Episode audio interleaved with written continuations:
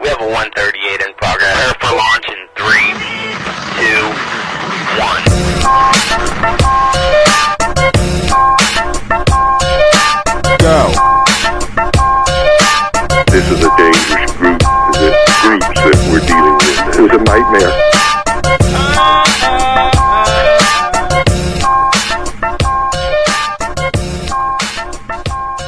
Κυρίες και κύριοι, καλησπέρα σας. Καλώς ήρθατε στην εκπομπή. Σου γυρίζει το μάτι νούμερο 264 στο ραδιόφωνο του The Press Project. Από όπου δεν θα μας ακούτε σήμερα, λόγω κάποιων μάλλον, μάλλον τεχνικών δυσκολιών.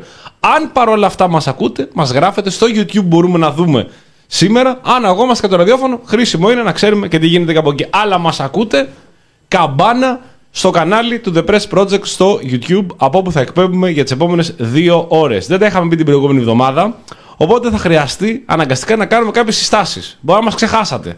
Να ξεχάσετε τις φωνές μας, ποιος είναι ποιος, τι κάνουν αυτοί εκεί πέρα, μωρέ. Σταματήστε αυτή την τρέλα. Είμαστε εδώ πέρα όμως σήμερα, οι τρεις μας, οι οποίοι είναι οι εξής. Χάρη Ζάβαλος, εγώ δηλαδή. Δημήτρης Κουλάλης Καλησπέρα, καλησπέρα. Και Γιάννης Ομπάκο. Καλησπέρα σε όλους. Δεν έχουμε μαζί μας Κώστα Βλαχόπουλο, δεν έχουμε μαζί μας Θωμά Γιούργα, αν το θυμάστε. Έρχεται ο Βλαχόπουλος. Έρχεται; Έρχεται στον δρόμο, είναι. έρχεται. Α, θα έχουμε λοιπόν Κώστα Βλαχόπουλο. Μας άφησε τελευταία στιγμή με την έκπληξη. Δεν έχουμε όμως το Μαγιούρκα, αυτό το λεβέντι μας, το, το, τον καραμπουζουκλή μας, που έχουμε πολύ καιρό όμως να ακούσουμε τη φωνή του. Ευελπιστούμε σύντομα να τον έχουμε και αυτόν στην παρέα μας. Έχει δεσμευτεί κιόλας για την πρώτη συνέντευξη, διότι αποφασίζει και ίδιος να κατέβει σε αυτόν τον δύσκολο στίβο, σε, αυτόν το, σε αυτή τη, τη μονομαχία ε, που γίνεται ε, την προεκλογική. Αλλά θα πούμε λεπτομέρειες, σίγουρα θα τις έχετε, θα τις έχετε ακούσει, αλλά θα πούμε λεπτομέρειες τις επόμενες εκπομπές. Την προηγούμενη εβδομάδα δεν τα είπαμε. Φταίω εγώ αποκλειστικά γι' αυτό. Αναλαμβάνω το μερίδιο της ευθύνης που μου αναλογεί, δηλαδή όλο το μερίδιο της ευθύνης. Ε, έχω λάβει διάφορα μηνύματα που μιλάνε για χαλάστρα, ότι μας κρέμασες, ότι μας πρόδωσες πουλημένε, άβαλε ρεφόρμα, οπουρτουνιστή και το Μάρι. Σε όλα αυτά έχετε δίκιο. Θα το παραδεχθώ. Αλλά έμπλεξα με το εργοτάξιο, όχι στο ελληνικό, γιατί αν έμπλεκα με εργοτάξιο, σίγουρα δεν θα έμπλεκα με το εργοτάξιο του ελληνικού, γιατί απλά θα καθόμουν εκεί πέρα, δεν γίνεται κάτι. Έμπλεξα όμως, είχαμε χτισήματα, είχαμε σοβατίσματα. Ε, εγώ απλά θα βάλω ένα, ένα αστερίσκο ότι λίγες Ναι. μέρες πριν τις εκλογές βρέθηκαν τα χρήματα για να στήσει εργοτάξιος Ζάβαλος. Κι άστο, κι άστο να αιωρείτε. Και ο καθένας μπορεί να βγάλει τα συμπεράσματα. 0,60, 0,60 μαζεύεται. Δεν ξέρω, 0,60 Στα δεν... κέρματα είναι τα λεφτά.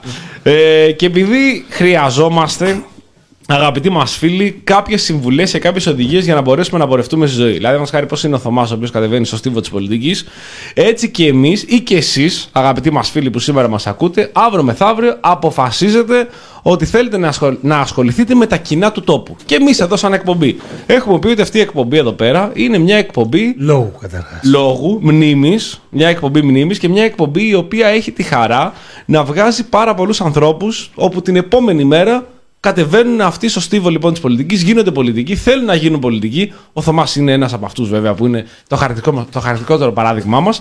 Αλλά υπάρχουν και άρα πολλοί άλλοι που πρέπει και εμείς να δώσουμε κάποιες συμβουλές. Δηλαδή, πολλές φορές από φθηνή κριτική πήξαμε. Δεν μπορούμε άλλο. Δηλαδή, κάναμε κριτική, ωραία. 8 χρόνια κριτική κάνουμε. Και τι καταλάβαμε; 8 χρόνια είμαι. 8 χρόνια, 8 χρόνια εκπομπές. 264 εκπομπές και πόσες στην καραντίνα, άλλες 20-25. Κοντεύουμε δηλαδή να σχεδόν να τρακοσαρίσουμε. Δεν είναι παίξε γέλασε. Κάπου αυτά τα όπα, πράγματα. έτσι, δηλαδή. Κάπου όπα, ναι, Κάπου λίγο. όπα, πραγματικά. Γι' αυτό είπαμε εβδομάδα λίγο να ξεκουραστούμε. ναι. Αλλά μου γράφουν πολύ, ωραία. Έβρισες, έκραξες, κορόιδεψες, αστειεύτηκες. Τι κατάλαβες, Ρε Σε Σάββαλε; πήρε μια ιδέα. Ε, ολόκληρος, δηλαδή μια ιδέα. Ε, και αυτή τη στιγμή πρέπει σιγά σιγά να δίνουμε. Οπότε θα δώσουμε την πρώτη μας συμβουλή στους φίλους ακροατές, οι οποίοι Θέλουν να αποφασίζουν πολιτευτούν. να πολιτευτούν. Μπράβο. Αποφασίζουν την επόμενη μέρα. Εκπομπή λόγου με λόγο. Ακριβώς. Με λόγο και με πρόταση πολύ συγκεκριμένη, κοστολογημένη. Κοστολογημένη αυτή η πρόταση. Από Γενικό Λογιστήριο του Κράτους. Από Γενικό Λογιστήριο του Κράτους Οκ, καλά ακριβώς. πάμε. Καλά Ε, πάμε. εδώ είναι, να, τα Ε, χαρτιά, να, τα να, κρατάει. να, Τα να, κρατάει ο να, Γιάννης να, Ομπάκο. Και μ, ή για εσά, δηλαδή, αφασίσει αύριο μεθαύριο και εσύ κούλαλη να πολιτευτεί. Εγώ το εύχομαι με την καρδιά μου. Λείπουν τέτοιες προσωπικότητες σαν τον Δημήτρη Κούλαλη. Βλέπουμε άλλους κι άλλους οι οποίοι κατεβαίνουν. Εδώ πήγε ο Πάτσης, δεν θα πάμε εμείς. Εντάξει. Τι χειρότερο θα πάμε. Πήγε να το λάκι, δεν θα πάμε εμείς. Ακριβώς. λοιπόν, ο Αλέξο Γεωργούλης. Είδες πόσο καλά πήγε με τον Αλέξο Γεωργούλη. Ακριβώς. Οπότε θα προτείνω και στον Κούλαλη, αλλά όχι μόνο στον Κούλαλη και σε όλους τους φίλους ακροατέ, ότι υπάρχει μια συμβουλή. Είναι η συμβουλή της ημέρας. Σημειώστε την αυτή, βάλτε εδώ μάντρα εδώ πέρα, βάλτε την εδώ πέρα στην καρδιά σας, κάτω το, από, το, και από το μαξιλάρι σας, να την έχετε βίβλο, να την ακολουθείτε. Και η συμβουλή αυτή είναι. η συμβουλή που θα έδινα σε ένα νέο παιδί. Πάω σκάρι στον Κούλαλη, 22 χρονών ο Κούλαλη, ή οι φίλοι ακροτέ που είναι νέα παιδιά και βράζει το αίμα τους, που θέλει να ασχοληθεί με την πολιτική, είναι να φροντίσει πρώτα Ένσημα. να έχει δουλέψει, κόμμα, να έχει κολλήσει ένσημα. Αυτή η πρόταση είναι δικιά μας, δηλαδή κάτι το οποίο το συμφωνούμε εμείς, αλλά δεν, την έχουμε κλέψει. Κώστας Χατζηδάκης, like this. Τέσσερα like διαφορετικά έκανα από τέσσερι διαφορετικές σελίδες. Καρδούλες, κλάματα, wow, τα πάντα. Αυτή λοιπόν τη συμβουλή τη δίνει ο πρωθυπουργός μας, ο απερχόμενος πρωθυπουργός και ελπίζουμε, ελπίζουμε την επόμενη, τη Δευτέρα που θα είμαστε εδώ, την Τρίτη μάλλον που θα είμαστε εδώ πέρα, να ξανά είναι πρωθυπουργός, γιατί αυτοί οι άνθρωποι, αυτοί οι μέντορες, αυτοί εδώ πέρα οι μέντορες, δείχνω το κινητό μου, εγώ βλέπω Αυτοί. τη, τη φατσούλα εδώ την γλυκιά, δεν μπορούν να φεύγουν έτσι και να μην ε, επαναλαμβάνεται αυτός ο θρίαμβος Πόσο της άλλο, τετραετία. πόσο άλλο brain drain μπορεί να αντέξει αυτός. Ε, ναι, πόσο άλλο. Και αυτή τη συμβουλή λοιπόν τη δίνει ο Κυριάκος Μητσοτάκης. Τη δίνει ο Κυριάκος Μητσοτάκης γιατί γνωρίζει και ο ίδιος πώς μπορεί να γίνει αυτό το πράγμα. Δηλαδή δεν μπορεί να είναι κάποιος πολιτικός ο οποίος δεν έχει δουλέψει, δεν έχει κολλήσει ένσημα. Ο Μητσάκη έχει δουλέψει, έχει κολλήσει ένσημα, γνωρίζει τι σημαίνει κάματο; Έχει δουλέψει τόσο παλιά που κόλλαγε τα ένσημα στα γραμματόσημα. Τα αυτά που κόλλαγε. έκανε. Έχεις- Τα έχεις βάζεις τα προλάβει τέτοια. κόλλαγε. Έχεις Ναι, προλάβει ναι, ναι, καρτέλα. ναι, ναι, ναι. Εγώ έχω Καρτέλα, προλάβει. καρτέλα. Ε, και αυτός έτσι ακριβώς έχει κολλήσει τα ένσημά του, τα έχει κολλήσει και προτείνει και στους υπόλοιπους, ειδικά στους νέους, να ε, δουλέψουν πριν αποφασίζουν να κατέβουν στην πολιτική. Εξάλλου τα λεφτά δεν είναι το παν. Ολιστικά. Ολιστικά. Ολιστικά Δες το- μιλώντας. Το Δεν ένσημο είναι το είναι. παν. Το λέει. Οπότε και ο Χατζηδάκης, ένα χαρακτηριστικό παράδειγμα ανθρώπου ο οποίος πραγματικά δεν την έχει φοβηθεί τη δουλειά, την πιάνει την πέτρα και τη στίβει. Και, Και Κώστας α- ο Καραμαλής. έτσι. Αυτό μπράβο, ο Κώστας ο Καραμαλής. Αυτό πράγμα άλλο- άλλωστε φαίνεται και από τις ε, επιτυχίες που έχει ο Κα- Χατζηδάκης. Δεν μιλάμε τώρα για τις μεγάλες επιτυχίες του Καραμαλή. Εντάξει, είναι τεράστιες επιτυχίες του Κώστα του Καραμαλή σαν υπουργός. Καταπληκτικές επιτυχίες. Ε, και ο Χατζηδάκης ο ίδιος, ο οποίος μας τη διαφημίζει και όλα μας δείχνει. Είναι Ολυμπιακή, τα έχουμε ξαναπεί. Είναι οι συντάξεις, ο ΕΦΚΑ, είναι η ΔΕΗ. Τεράστια επιτυχία. Ώσε Εντάξει, δεν πήγε πολύ. καλά. ήταν κάποτε. Πήγε και δεν πήγε. Πήγε, δεν πήγε, δεν βγήκε, δεν βγήκε. Βασικά ναι. δεν πήγε. Δεν πήγε. Ε, αυτή την επιτυχία θα την πάρει όλη ο Καραμαλής. Αυτή την επιτυχία την παίρνει όλοι. 100% της επιτυχίας Όχι, όχι, είναι δική του. είναι δική του Καραμαλή και μπράβο του, διότι δεν έχει φοβηθεί και αυτός στη δουλειά. Όπως ο Και Χατζηδάκη. χαλάλι του. Και χαλάλι του και μάγκας. Μάγκας Εντάξει, μέγιστος. κοίταξε, δεν είναι ότι δεν φοβήθηκε μόνο τη δουλειά. Ναι. Δεν φοβήθηκε γενικά. Και τη σύγκρουση. Ναι. Δεν ξέρω Ναι, πώς ακούγεται ναι, ναι. αυτό τώρα, δεν είναι το- πολύ. Ναι, δεν του ήταν σουν, σωστή. Δε- δε- του δεν- σουν δεν- ίσως. Δεν Ναι. ακούγεται πάρα πολύ καλά, αλλά δεν φοβάται. Δηλαδή, ένας άνθρωπος ο οποίος με 57 νεκρού στην πλάτη, το μαθαίνουμε Ναι. λίγο. Α, για τον Καραμαλή. Για τον Καραμαλή. Ναι, ναι. Στα αρχίδια. του. Θα το Ξανακατεβαίνει. πούμε, Ναι, ναι. ξανακατεβαίνει. Ναι. Λούτσα του θα λέγει κανείς. Στη λούτσα του, ναι. Ναι, ξεκάθαρα. Δεν Στις νομίζω- αίρες του. Δεν νομίζω ότι, Στις αίρες ναι, ναι. του. Δεν νομίζω ότι φοβάται. Όχι, όχι. Εντάξει, έχει και τη μητιακή υπεροπλία όπου ακόμα και τα περιφερειακά μέσα ας πούμε, έπνιξαν τις ε, κινητοποιήσει τις περασμένες ημέρες που διοργανώθηκαν από τον ε, σύλλογο ε, των ανθρώπων που ε, επιβίωσαν από τα τέμπη αλλά και έχασαν ε, στα τέμπη. Τις Δεν- πνίξανε, θα έλεγες εσύ. Εγώ θα έλεγα ότι πάω κάποια μέσα που δεν τις πνίξανε. Δηλαδή, διαβάσαμε, νομίζω, αν θυμάμαι καλά, από το Liberty του Manifesto, από τα δύο αυτά τα αντικειμενικά μέσα, ναι, ότι την, ε, αυτή τη δια, την, ε, την έκφραση οργής για τον πρόσωπο του Καραμαλή την οργάνωσε ο ίδιος ο Θανάσης ο Καρτερός, λογογράφος, δημοσιογράφος ε, του ΣΥΡΙΖΑ και λογογράφος του Τσίπρα, όπου ο ίδιος μάλλον πήγε σε αίρες, έπιασε εκεί τους αίρες, λέει: Μωρέ, ξυπνάτε, μωρέ, αυτό σκότωσε τα παιδιά σας και τους έβγαλε. Έτσι, έτσι μόνο επικοινωνήθηκε. Ότι κάποια στιγμή κάποιος φώναξε, άρα τον έβαλε ο καρτερός και φώναξε. Εντάξει, θλιβερό και απόλυτα νεοδημοκρατικό αν θέλεις. Τι άλλο, τι άλλο θα περίμενε κάποιος. Αλλά αυτοί είστε. Και μια και λέμε για ανθρώπους οι οποίοι έχουν εργαστεί και να τα, βα- να τα δούμε κι εμείς ολιστικά, έτσι. Ολιστικά, όπως είπαμε προηγουμένως. Ε, μ, και πώς μπορείς να επικοινωνήσεις μια μεγάλη σου επιτυχία. Ε, θα κάνουμε ένα γρήγορο σχόλιο και έτσι θα ξεκινήσουμε και την εκπομπή. Ξεκινάμε με συμβουλές, με μυτσοτάκι για να πάει καλά η εκπομπή. Και θα συνεχίσουμε με συγγενή του Κυριάκου Μητσοτάκη. Είναι ο ανιψιός του. Είναι ο ανιψιό του Κώσο Καραμαλή. Ο Κώσο Μπακογιάννη, συγγνώμη. Μπερδεύεσαι. μπερδεύτηκα, βέβαια, Δεν θα κάνω και εγώ τώρα. Ναι. Από σόι σε σόι πας. Ε, ο Κώσο Μπακογιάννης, που ήταν μια παλιά του ομιλία, δεν είναι τωρινή αυτή. Ήταν στους Δελφούς, το φόρουμ των Δελφών που γίνονται. Και ο οποίος μας ενημερώνει για τις ε, αρχαιολογικές εργασίες που γίνονται. Μίλησε Ε, μου γι' αυτός. Ω απόφυτο φιλοσοφικής έχει ενδιαφέρον. ναι, ναι, ναι, ναι. Έχει, γίνονται αρχαιολογικές εργασίες για να ξεμπαζωθούν, Ναι. να ξεμπαζωθούν ε, οι επιχωματώσεις που έχουν πέσει πάνω στον, στην, ακα- στην πολιτεία του Πλάτωνα. Την πολιτεία του Πλάτανα. Και ξέρετε τι είναι από εκεί κάτω. Ναι, ναι. Το συμπόσιο. Είναι η πολιτεία. Το λέει και το όνομα βασικά. Είναι η πολιτεία του Πλάτωνα. Τι θα έχει από κάτω, πολιτεία θα έχει. Οπότε θα φύγουν τα χώματα για να βγει η πολιτεία, για να το γνωρίζει. Εντάξει, και έχει την πλάκα τρόπο που το λέει. Δηλαδή ότι ε, προφανώς. ναι, εντάξει, οι δεσμότητε είναι πάνω, ναι. θα- ναι, εντάξει. πολιτεία θα έχει και κάτω. Τι θα έχει, ρε παιδιά; Ε, Εσύ ξέρεις με την πολιτεία. Έλα, ντε, Εντάξει, τον το έχεις διαβάσεις ε, τώρα. Το διαβάσεις. Σε πονηρώσεις. θα τον καλέσουμε στην εκπομπή τον Πλάτωνα. Ε, να τα πούμε. Ε, να τα πούμε. Καλός μου φαίνεται. Και, Και, και μ, δημοκρατικές ιδέες και αυτό. Α- αλλά έχει πλάκα όπως προσεγγίζει ρε παιδί μου το θέμα. Βλέπει, βγαίνεις και λες μια πατάτα. Εντάξει, λες εκεί μια μαλακία. Σου ρίξει στο μυαλό, λες Κώστας. πολιτεία, ο Κώστας, ναι. Πολύ ικανός. Πολύ ικανός γενικότερα σαν, ε, της Ουασιγκτόνης σαν προσω- φάνηκε. προσωπικότητα, ναι. Μπορεί να μην έχουμε την πολιτεία του Πλάτωνα, αλλά έχουμε ένα πολύ ωραίο βουλεβάρτο. Βουλε- Το οποίο μπορούν, μπορούν οι φίλοι μας Πάμε. να κάνουν τη μεγάλη τη βόλτα από την πολιτεία του Πλάτωνα. Εκεί κάτω είναι, επιχωματιμέ- επιχωματημένοι και ξεμπαζωμένοι όταν την ξεμπαζώσουν. Και να ανέβει το βουλεβάρ του Πανεπιστημίου Στα με μπάζα. τα πλατάνια. Με τα πλατάνια. Εντάξει, τώρα μπάζα ξεμπάζα, δεν έχει σημασία. Και να μπορέσει να παρακολουθήσει να δει τις ομορφιές τη Αθήνας. Βγαίνει λοιπόν και λέει αυτή την. Εντάξει, όχι και τόσο έξυπνο αυτό το οποίο είπε. Ότι Εμένα μου άρεσε. Πολιτεία, ναι. Και λες ότι τον κράζει όλο το σύμπαν σήμερα, όλο το ίντερνετ επειδή μα ασχολείται μαζί του. Και λέει να απαντήσει. Ε, πώς θα απαντούσε; Πώς θα απαντούσε ένα τιτάνα στη σκέψη όπως είναι ο Μπαγκογιάννη. Δεν το είδες, τώρα πριν το βγάλω στο Twitter. Μίλησε μου γι' αυτό. Λοιπόν, είπε ότι ε, η θλίψη γεννά παραφροσύνη, οπότε τα τρόλ του ΣΥΡΙΖΑ μάλλον δεν ξέρουν, ε, ψάχνουν ακόμη να βρουν την πολιτεία. Και έχει από κάτω και έχει βάλει και δύο emoticon. Έχει βάλει ένα αρχαίο ναό και ξέρω με ένα μελιτζανάκι την πέξω. Τι άλλο θα μπορούσε να έχει βάλει.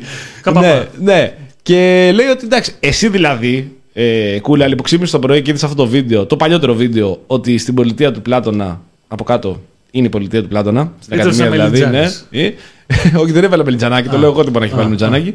Είσαι τρόλ του ΣΥΡΙΖΑ. Και όλοι οι υπόλοιποι οι οποίοι κάνουν κριτική σε αυτή τη- τη διάνοια είναι τρόλ του ΣΥΡΙΖΑ. Είναι ένα μάτσο ζέι. Α τα πούμε. Α μιλήσουμε ανοιχτά αυτή τη στιγμή. Να Επιτέλους. και είμαστε και σε προεκλογική περίοδο. Σπά τη σιωπή σου. Σπάω τη σιωπή μου, ένα μάτσο ζέι, οι οποίοι το μόνο που ασχολείστε είναι να βρίσκετε κάποιες λάθος εκφορές του λόγου του Κώστα Παγκογιάννη. Εντάξει, ε, είχε πει την άλλη φορά για την Καραφατμέ, την Κάμπια, ότι πήγε εκεί και σκό. Ούτε να το πω δεν μπορώ. Και σκότωσε ο Ζαμπόν. Εμένα το αγαπημένο μου είναι με τους. Ε, Πώς το λένε, απορροφητήρες τι είχε βάλει; Τους υγραντήρες; όχι, δεν είναι. Όχι, είχε βάλει καθαριστές αέρας. Καθαριστές. στο- Ναι. Στην Καθαριστές Ομόνια. αέρας στην Εκεί είναι τα Ομόνια. κλουβιά. Που είναι σαν 30 δέντρα. 30 δέντρα. Έβαλε... Είναι ακόμη, να ξέρεις. Εγώ περνάω και τους βλέπω κάποια φορά. Θέλω να δω αν συνεχίζουν και καθαρίζουν. Κάθεστε στη σκιά τους. τόσο ποιοτικά είναι στο οξυγόνο παράγουν. μέση, ναι. Και αράζω μόνο ρε παιδί μου εγώ γενικότερα. Έτσι, σαν άνθρωπος κι εγώ, παίρνω τον καφέ μου, κάθομαι εκεί σε αυτό το, το δροσερό μικροκλίμα που δημιουργούνται κάτω από αυτές τις. Ε, τους... ας, τα, ας τα πούμε, δεν, είναι- καταρχάς δεν είναι υγρατήρε για να μην μπερδευτούμε. Δεν, δεν είμαστε πουρα. Ε, Θα μπορούσε. είναι κάτι σαν αφριγαντήρε. Μαζεύουν. Σαν απιονιστές μα. Σαν ιονιστές, ναι. Παίρνουν την ατμόσφαιρα η οποία είναι μολυσμένη από διάφορα μικροσωματίδια Ναι. και τη βγάζουν έξω άλπης. Με το που κάθεσαι από κάτω, κάτω, παίρνει ανάσα και γεμίζει οξυγόνο τα πνευμόνια σου. και έτσι μπορείς να συνεχίσεις τη βόλτα στο βουλεβάρτο. Πνοή, εσπρέ. ναι, ναι, ναι. Όπω και τα πλατάνια στο βουλεβάρτο που έχει βάλει. Εντάξει, έχουμε έλλειψη σε εισπνεώμενα. Ναι. εντάξει, Γιατί έχει η κρίση του φαρμάκου. Σε μασόμενα. Και σε αυτά. Ναι. Τουλάχιστον έλλειψη στην τσέπη μας γιατί η τιμή έχει φτάσει στο Θεό. Ε, άκουγα προηγουμένως για τον Λουράντο που είχε βγει στον Πογιόπουλο και μιλούσε σχετικά. Μια Ζέος. χαρά πά- Ναι, ναι. Ζέος. Ολοφάνερα. Αλλά εντάξει, τουλάχιστον έχουμε αυτούς τους ε, υγραντήρες, αφιγραντήρες, πόσου είπες, αυτά τα πράγματα, τα, σαν κλουβιά εκεί πέρα.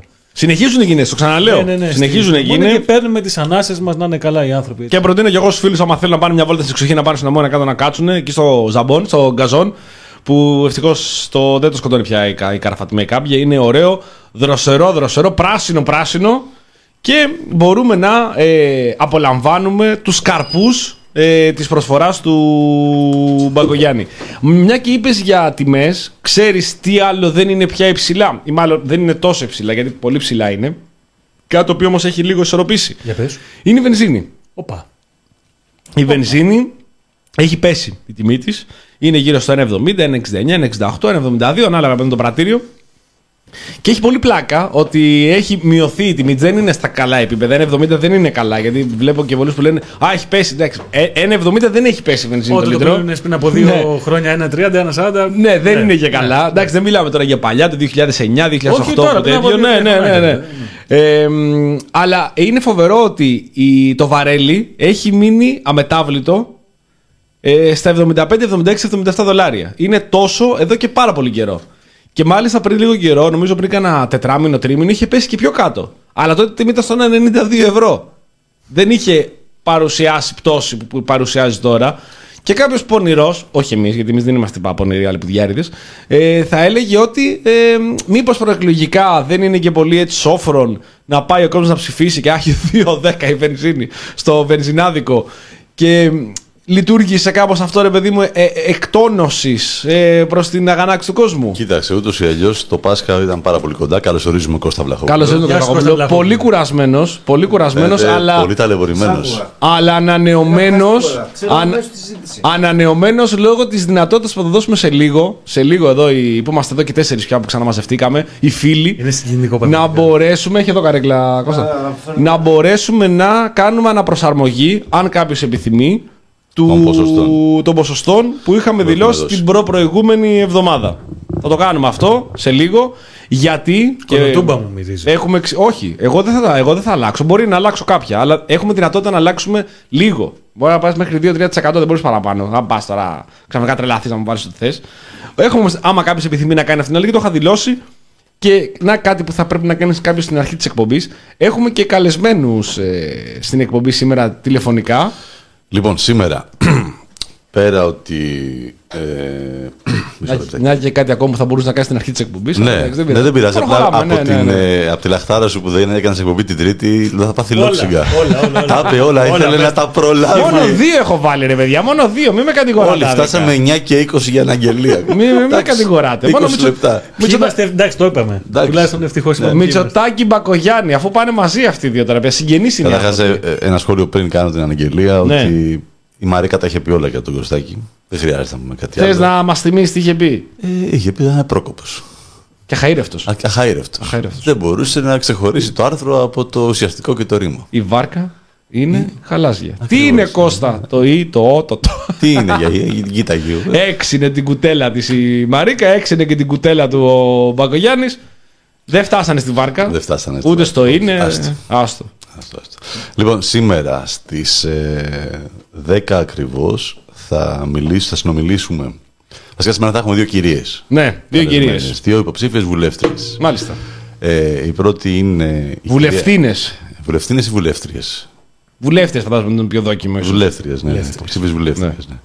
Ε, η κυρία Μαρία Κουβέλη, ε, υποψήφια με τον ΣΥΡΙΖΑ Προοδευτική Συμμαχία, δικηγόρος, ε, ασχολείται πάρα πολύ με τα θέματα των ε, δικαιωμάτων των γυναικών και της κοινωνικής δικαιοσύνης στο σύνολό της. Και στις 10.30 θα, θα επικοινωνήσουμε με την κυρία Ευαγγελία Αλεξάκη, υποψήφια Κερκύρας, Κέρκυρας, Κερκύρης. Κερκύρης με το, Σαν το βούτυρο αυτό. Μέρα 25. Ε, θυμίζουμε η κυρία Αλεξάκη ήταν μια εκ των ε, συνδεγαλιστριών ε, καθαριστριών του Υπουργείου Οικονομικών που είχαν στήσει εκείνα τα απίστευτα, θυμάστε τις σκηνές και ε, τις ιστορίες που ζούσαμε όταν το 2013 επί Υπουργείας του Κυριάκου Μητσοτάκη ε, είχε γίνει η απόλυσή τους πάνω από 500 άτομα από τις υπηρεσίες καθαρισμού του Υπουργείου Οικονομικών. Εντάξει. Να πούμε τώρα και για το podcast τι θες μετά; Ε, το podcast. Ε, Όλα μαζί, όλα μαζί. Δώσ' τα. Λοιπόν, καταρχάς την περασμένη εβδομάδα Πρόσεχε τον το, το, είχαμε μια πάρα πολύ ωραία κουβέντα με. Μία τον- ακόμα. Μία ακόμα, ναι, εντάξει.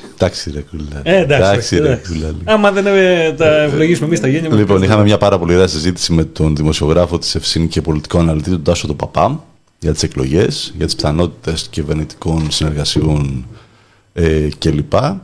Και την ε, Πέμπτη θα έχουμε την τελευταία κουβέντα πριν τις εκλογές της πρώτης τουλάχιστον με τον αξιντάκτη του News 24 τον Νίκο Γιαννόπουλο για να δώσουμε το τελευταίο μας σχόλιο, προβλέψεις, ε, πώς το λένε, ε, στοιχήμα προ- πρόγνωση, Ομάδα και περιοχή. έτσι.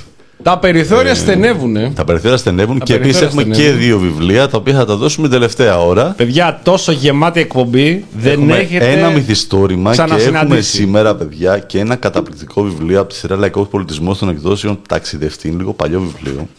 Είναι μια παραμυθολογική μελέτη της Τζέννη Μωραήτη και ένα μυθιστόρημα του, κύριου- του Παύλου του Πατσούκα. Αλλά θα πούμε περισσότερα μετά την κουβέντα με την κυρία Αλεξάκη. Μετά στο τους... τέλος της εκπομπής. Ακριβώς. Προ προς το τέλος της εκπομπής να είστε έτοιμοι για να στείλετε τα απαραίτητα μηνύματα για να κερδίσετε αυτά τα δύο βιβλία.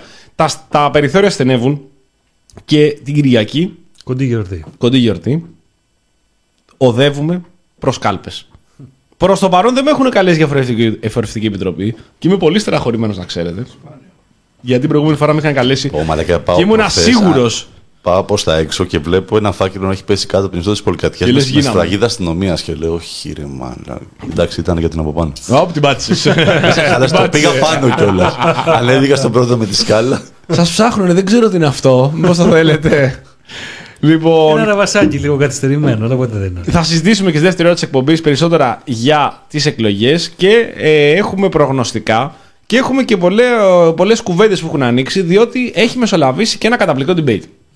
Λοιπόν, έχει μεσολαβήσει ένα εξαιρετικό debate, το είδα όλο.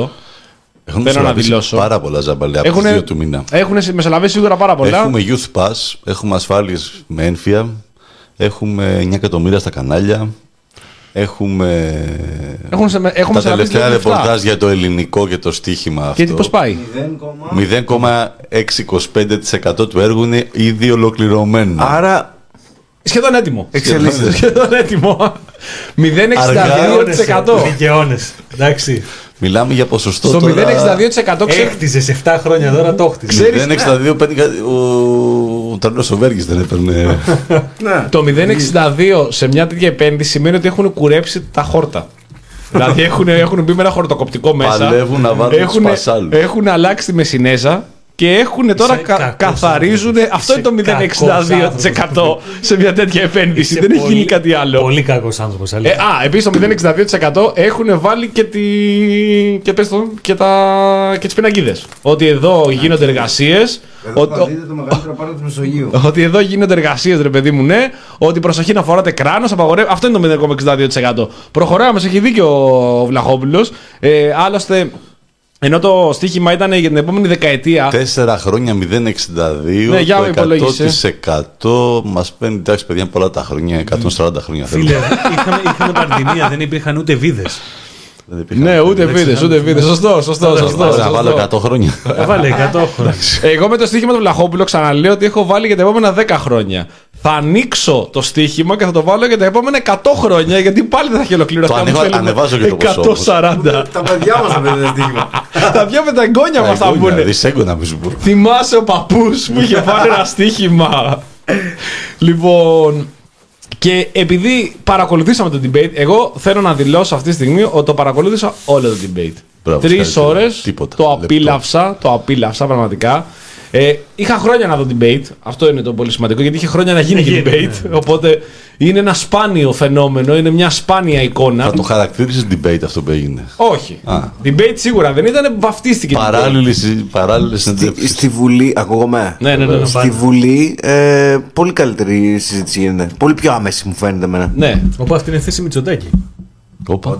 Αυτή είναι θέση Μητσοτάκη. Δεν είπε γιατί να κάνουμε debate αφού τα λέμε στη Αυτά λέμε Βουλή. στη Βουλή. Αυτά Ό,τι είναι- είχαμε να πούμε, Ω, εγώ στη ω, Βουλή. ω, Αλλά- ω, ω, ω, ω. Δεν είναι τυχαίο εκεί που Όχι, έχει ρίξει εγώ, εγώ, γέφυρες. θε- εγώ θέλω το διπλό. Εγώ θέλω το Εκεί- διπλό debate. Εκεί που έχει ρίξει Θέλω τσίπρα γέφυρες στο Μητσοτάκη. βλαχό δεν είναι. Τώρα αυτό που είδαμε ήταν σούπα. εντάξει. Το είδες.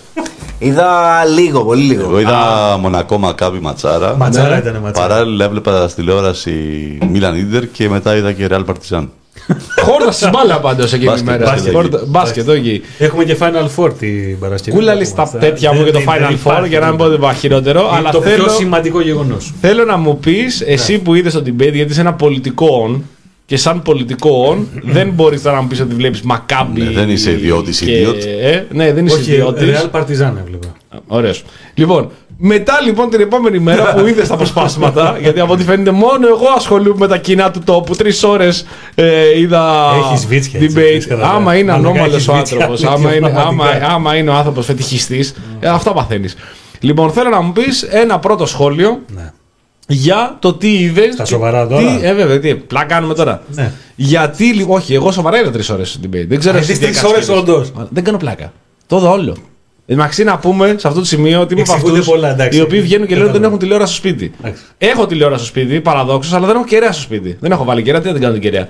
Έχω βάλει το αλλιώς ίντερνετ. κενό, ξέρω. Και έψαξα, βρήκα ιντερνετικά ρε παιδί μου την ΕΡ, το πάτησα, 9 η ώρα ντάν, μπαπ, έπεσε πάνω κουβαράς και όλη η σειρά και από κάτω η υπόλοιπη σειρά απέναντι. Είδα και όταν πώ μπαίνανε από τις φυσούνες και βγαίνανε εκεί οι πρωταγωνιστές εκεί της τηλεμαχίας και το είδα μέχρι το κλείσιμο. Ένα τεταρτάκι προς τέλος κοιμήθηκα. Λίγο εκεί ο Κουτσούμπας λίγο με νανούρισε εκεί Ωραία. πέρα και ο Εντάξει. Βαρουφάκης. Ε, είναι λίγο τέτοιο εκεί πέρα. Ο Μητσάκος. Μετά περίμενα να βγει έξω να πει το αυτοί είστε και αυτοί είμαστε. και όλα εκεί τα- Εντάξει, τα αν το ωραία έλεγε θα τέτοια. μάζευε όλο το χαρτί. αλλά- Ναι, οκ. Το είπε έξω, το είπε έξω. Το είπε. Το είπε απέξω, Το το είπε, πήγε, ναι, απέξω, είπα πήγε. μέσα, ρε Ναι, παιδί. ναι, ναι. Περίμενε ώρα να το. Θέλω λοιπόν να μου πεις ένα πρώτο έτσι γρήγορο Λοιπόν, σχόλιο. οκ, θα το τι πάρω. έχεις αντιληφθεί Θα το μέχρι κάνω. τώρα και πώς προχωράει το πράγμα. Δηλαδή, φτάνουμε την Κυριακή με τι προοπτικές; Ωραία. Το πράγμα καταρχάς δεν προχωράει μέσω του debate. Ωραία. Αυτό είναι το Εντάξει, μόνο σίγουρο. Αυτό είναι το μόνο σίγουρο. Οκ. Ε, σημείο 1, ε, σε ό,τι έχει να κάνει με τους ε, δύο κυρίαρχους, να πούμε φυσικά ότι είχαμε την παραδοχή. Άλλη μία φορά από τον... ακούγομαι- debate. Ακούγομαι λίγο περίεργα, λίγο απομακρυσμένα. Όχι, όχι, είναι λόγω του μικροφόνου του Κώστα. Λοιπόν, Να το. ε, άλλη μία φορά λοιπόν είχαμε την παραδοχή από τον Μητσοτάκη. Να θυμίσουμε ότι αυτό το έχει κάνει και στον Α, ήδη μία φορά, το έχει ξανακάνει και στον Αντένα για σκάνδαλο υποκλοπών. Παραδέχτηκε ο σκάνδαλο. Ναι, εντάξει, μετά προσπαθήσαν να το κάνουν να βαβάει. Ο Ανδρουλάκης δεν ήταν εθνικός κίνδυνος. Ναι, ε, σε ό,τι έχει να κάνει με την παρουσία του Ανδρουλάκη, είχε τις καλύτερες πάσες Ναι. το αναπτύξει, ε, τουλάχιστον να πατήσει πάνω στο θέμα των υποκλοπών για να κερδίσει πόντους. Δεν το έκανε. Θα έχει τους δικούς του λόγους. Επικοινωνιακά, Α, Θα έχει τους δικούς του λόγους και είναι ξεκάθαρο πλέον ότι Όχι, γενικά... η γενικότερη εμφάνισή του. Ναι, γενικότερα θα σου πω ότι το Πασόκ αυτή τη στιγμή, στη- η ηγεσία του Πασόκ βρίσκεται όπως έχουμε ξαναπεί σε αυτή την εκπομπή σε μια πάρα πολύ δύσκολη θέση. Πρέπει να κρατήσει τα γέμια σε φυγόκεντρες δυνάμεις και εξ αριστερών και εκ δεξιών μέσα στο ίδιο κόμμα. Ο Μητσοτάκης το έχει πάρει πρέφα αυτό και εχθές από το Ηράκλειο απευθύνθηκε απευθείας στους ε, ψηφοφόρους του Πασόκ. Ούτε καν διαμεσολαβήσεις. Μπαπ, κατευθείαν. Λοιπόν, σε ό,τι έχει να κάνει με τον Τζίμπρα, θα σου πω ότι επικοινωνιακά στάθηκε πάρα πολύ καλά. Ε, σημειώνω όμως την πλήρη σιγή για το έγκλημα των τεμπών, που θα μπορούσε, και εγώ βάζω ερωτηματικό το γιατί δεν υπήρχε ε, η- η οποιαδήποτε αναφορά, μόνο έμεση. Και- Υπήρξε μια ερώτηση, είναι ναι, αλλά μια έμεση. Τίποτα περαιτέρω που θα μπορούσε ο ΣΥΡΙΖΑ να, να χτυπήσει, υπό την έννοια ότι ενδεχομένως υπάρχει το backup των δικών του διαχρονικών ευθυνών. Ο, ο Κουτσούμπας, θα σου πω, ο κλασικός ε, Δημήτρης Κουτσούμπας δεν έκανε κάτι, καμιά διαφορά και όπως κατάλαβα και από τι συνέντευξει που ίδιο και ο ίδιος ο Ζαραλίκο, ούτε και εκείνος έχει την καλύτερη για των εντυπώσεων για όσα ε, υπόθηκαν ε, εκεί. Πες μου τον νικητή και πες μου τον χαμένο από τη συγκεκριμένη. Χαμένος για μένα ο Γιάννης τηλεμαχία. Βαρουφάκη. Σωστός, συμφωνούμε μέχρι τώρα. Ξεκάθαρα ε, και νικητής ε, θα σου πω ο, ο Βελόπουλος. Βελό. Δεν θα πρωτοτυπεί. Όλοι πιστεύω και οι ακροατές Εντάξει, έχουμε ένα- την ένα- ίδια ένα- αίσθηση. Ένα κακό τηλεοπτικό σοου με κάκιστους δημοσιογράφους ε, ως ε, ανακριτές. Κάκιστο. Ναι. Για μένα η αλγινότερη όλων των εντυπώσεων είναι η στιγμή που ο Παπαδάκης ρωτά γελώντας το Μητσοτάκη, δηλαδή τον ε, Ανδρουλάκη, δηλαδή θα βγει με φυλακή Μητσοτάκη και γελάει. Ναι, γιατί δεν μου πει, δεν κατάλαβα. Ναι, συμφωνώ. Συμφωνώ είναι. για αυτήν την εμφάνιση. Θεωρώ ότι η χειρότερη εμφάνιση στα μακρά τους Ρόιτερ από δημοσιογράφους. Ο άνθρωπος είχε μπορούσε να ρωτήσει τα οτιδήποτε. Σχετικό είναι αυτό το οτιδήποτε. Θα μπορούσε να ρωτήσει διάφορα και ρώτησε μόνο μαλακίες. Ειδικά η ερώτηση προς τον Ανδρουλάκη ήταν. ε, Ήταν, ε, με και ο Ανδρουλάκης λέει ότι αυτό δεν έχει καμία σχέση με αυτό που με ρωτάτε. Είχαμε ένα θέμα διεθνές σχέσει και, όλο- και εξωτερικό και με ρωτάτε κάτι ότι δεν έχω βρεθεί με το Μητσοτάκι και ότι η γυναίκα και μετά σου λέει ότι είναι μια χαρά καλό παιδί να βλέπω ότι είναι το Μητσοτάκι. Δηλαδή, ο άνθρωπος τώρα είναι τουλάχιστον αστείος. Γενικότερα η, η μέχρι τώρα πορεία του είναι αστεία. Και η ερώτηση. Ε, Α, στο θα, περιμένω. θα- θα το πάρω πάνω μου. Ναι, το παίρνουμε και, το παίρνουμε και στα αυτιά μας γι' αυτό το. Ε, τραγουδήσει τώρα. Και η ερώτηση ε, Τζίμα, Ράνια Τζίμα, που γενικά ήταν πάρα πολύ καλή, όσα είδα, όσα βίντεο είδα. Ε, η ερώτηση Ράνια Τζίμα στο Βαρουφάκι. Τι θα κάνατε αν ανέβουν οι Τούρκοι στο Ναι. στο παραγωνιστή τάχη. Ναι, εντάξει. Και, και ο Βαρουφάκης τώρα, ξέρω τι είπε, γιατί τέλος πάντων τι είπε, αλλά η ερώτηση ήταν λίγο μούφα που λέγει ο Μίτσος Γκουτζού. Ναι. Ήτανε μούφα, ήταν και μούφα η γενικότερη απάντηση. Ο Βαρουφάκης φάνηκε γενικότερα λίγο απροετοίμαστος. Δηλαδή ότι δεν. ενώ φαντάζομαι ότι γνωρίζουν τις ερωτήσεις. Όχι φαντάζομαι, είμαι σίγουρος ότι γνωρίζουν τις ερωτήσεις από πριν. Δεν είμαι σίγουρος ότι τις γνωρίζουν. ε. Α, απλά είχαν τις φωτογραφίες έτοιμες για να τις ανασύρουν. Ε, Εντάξει, είχαν σίγουρα τα θέματα. ναι. Οπότε πετάγανε. τις- Απλά ε, πιστεύω ο Βαρουφάκης, επειδή είναι τόσο σκληρό το πλαίσιο που φτιάξαν τα κόμματα για αυτό το debate, με πάρα πολύ ελεγχόμενο περιβάλλον, ε, χρόνους κτλ. Έχει το, μια τόσο πληθωρική προσωπικότητα που ε, ξέρεις, ε, αυτοεγκλωβίστηκε. Δεν, μπορούσε να, δεν μπορούσε να λειτουργήσει σε αυτό το πλαίσιο. Σαν καθηγητής Βαρουφάκης θέλει πανεπιστημίου τώρα, ήθελε ναι. να μιλήσει πολλή ώρα και μέσα σε 1,5 λεπτό έπρεπε να πει κάποιοι που μόνο 1,5 λεπτό ήταν εισαγωγή, ξέρω εγώ, που ήθελε να κάνει ουσιαστικά. Ακριβώς. Ε, Νικητής. Εγώ λέω να το αφήσεις εδώ έτσι. Ναι, ναι, ναι. Για να μην το ακούγεται από τα τέτοια μπράβο και να πλησιάσεις έτσι να μιλήσεις, να ακούμε την ωραία σου φωνή. Και εγώ θεωρώ ότι νικητής είναι ο, όπως οι περισσότεροι το λένε, ότι είναι ξεκάθαρο ο Βελόπουλος. Διότι ο Βελόπουλος πολύ απλά μάζεψε και ανέφερε ό,τι ήθελε να ακούσει το κοινό στο οποίο απευθύνεται, που ακόμη και αν δεν τον γνώρισε, εκείνη τη μέρα πανελλαδικά τον είδε. Δηλαδή, αν κάποιος ακροδεξιό, ψεκασμένος, πολύ πατριώτης, ε, αντιεμβολιαστής, ε, Χριστιανός Ορθόδοξος. Το είπε μάλιστα πολλές φορές ότι είμαι πολύ Ορθόδοξος. Ε, τυχόν δεν τον γνώριζε και δεν ήταν πολύ αποφασισμένος ότι θα ψηφίσει, γιατί μπορεί να αμφιταλαντευόταν ανάμεσα σε άλλες τις ωραίες προσωπικότητες του δεξιού πατριωτικού χώρου. Είδε τον Βελόπουλο και στα μάτια του είδε την, την τέλεια ε, προσωπικότητα που θα τον αντιπροσωπεύσει. Δηλαδή τα έκανε ένα καταπληκτικό ποτμπουρί, είναι σαν mixtape με τις κασέτες. Πώς τα παλιά βάζανε τις κασέτες και βάζανε. Είναι όλη την κασέτα, την έβαλε, την έπαιξε όλη και είπε τα πάντα. Με αποκορύφωμα βέβαια την Παναγία την Κέισα, όπου εκείνη την ώρα δεν πρόσεχα, γιατί πραγματικά παιδιά τους παρακολούθησα και τους πρόσεχα και τι λέγανε, δεν τους άφηνα έτσι στην τύχη. Ε, εκείνη την ώρα δεν πρόσεχα, έτρωγα και ξαφνικά ακούω, λέω τι είπε. Ποια Παναγία Γκέισα, ξαναγυρνάω στην αρχή, λέω, ακούγεται την Παναγία την Ινδιάνα. Δεν δίνω σημασία. Οπότε στην Γκέισα απλά γύρισα και είδα και είδα όντως που κράταγε την Παναγία την Γκέισα. Και κοίταξα, απλά τρελάθηκα ότι, ο- ότι ο άνθρωπος είναι τεράστιος. Είναι, είναι καταπληκτικός αυτό το οποίο δηλαδή Πήγε δεν λίγο είναι Τσούμπας επιτελέσει. να του πάρει τις φωτογραφίες και δεν τον άφησε. Τι εννοείς; Πήγε, το είπε νομίζω στο, στο Σλάλιγο. Πήγε Αντίθετο. ο Τσούμπα να δει τις φωτογραφίες. Για να τις δει; Ναι, ναι, να τις δει, να τι πάρει τα χέρια να τις δει. Δεν τον άφηνε να τις δει. Ε, ναι, τώρα αυτή τις αφήνεις έτσι. Σαν το Άμα έχεις moment. την Παναγία την Γκέισα, δεν την αφήνει έτσι. ε, οπότε ναι, πιστεύω. Υπέροχη χώρα, δηλαδή υπέροχη. από το συγκεκριμένο το, από τη συγκεκριμένη τη- το debate, ο Βελόπουλος έφυγε με ένα συν 2%. Ο μοναδικός ο οποίος μπορεί και να αύξησε ε, τα ποσοστά του μετά τη λήξη του συγκεκριμένου Ξέρεις, debate. Ρεζάβαλε, ποιο είναι το θέμα. Και το λέω σοβαρά τώρα αυτό. Ε, Καλά, και εγώ σοβαρά μιλάω ότι όχι, κερδίζει ο όχι, Βελόπουλος. Ναι, ναι. Ε, γιατί και αυτό είναι και ένα λάθος που νομίζω το, το κάνουμε πολλές φορές ε, υποσυνείδητα όλοι. Ε, ό,τι υπόθηκε έχει υποθεί ξεκάθαρα σε επικοινωνιακό πεδίο και αν θέλεις και όλο το στήσιμο είναι ε, πάνω σε, του, του ίδιου του debate πάνω σε αυτό δομημένο. Από την άλλη, τις ίδιες ε, ημέρες, ε, για μένα θέλω να το δείξουμε και αυτό, έχουμε τρία ε, δεδομένα. Το ένα δεδομένο είναι η εικόνα του ανθρώπου που ξεσπίδωσαν στην, ε, στη Χαλκιδική. Ένας άνθρωπος 81 ετών, εντάξει, ο οποίος ε, μέχρι και το πρωί ε, ζούσε στο μπαλκόνι του σπιτιού του, δεν τον άφησαν ούτε καν να, ε, να, να πάρει ε, το, όσα χρειάζονταν για να μπορέσει να φορτίσει το, το καροτσάκι καθότι είναι ανάπηρος.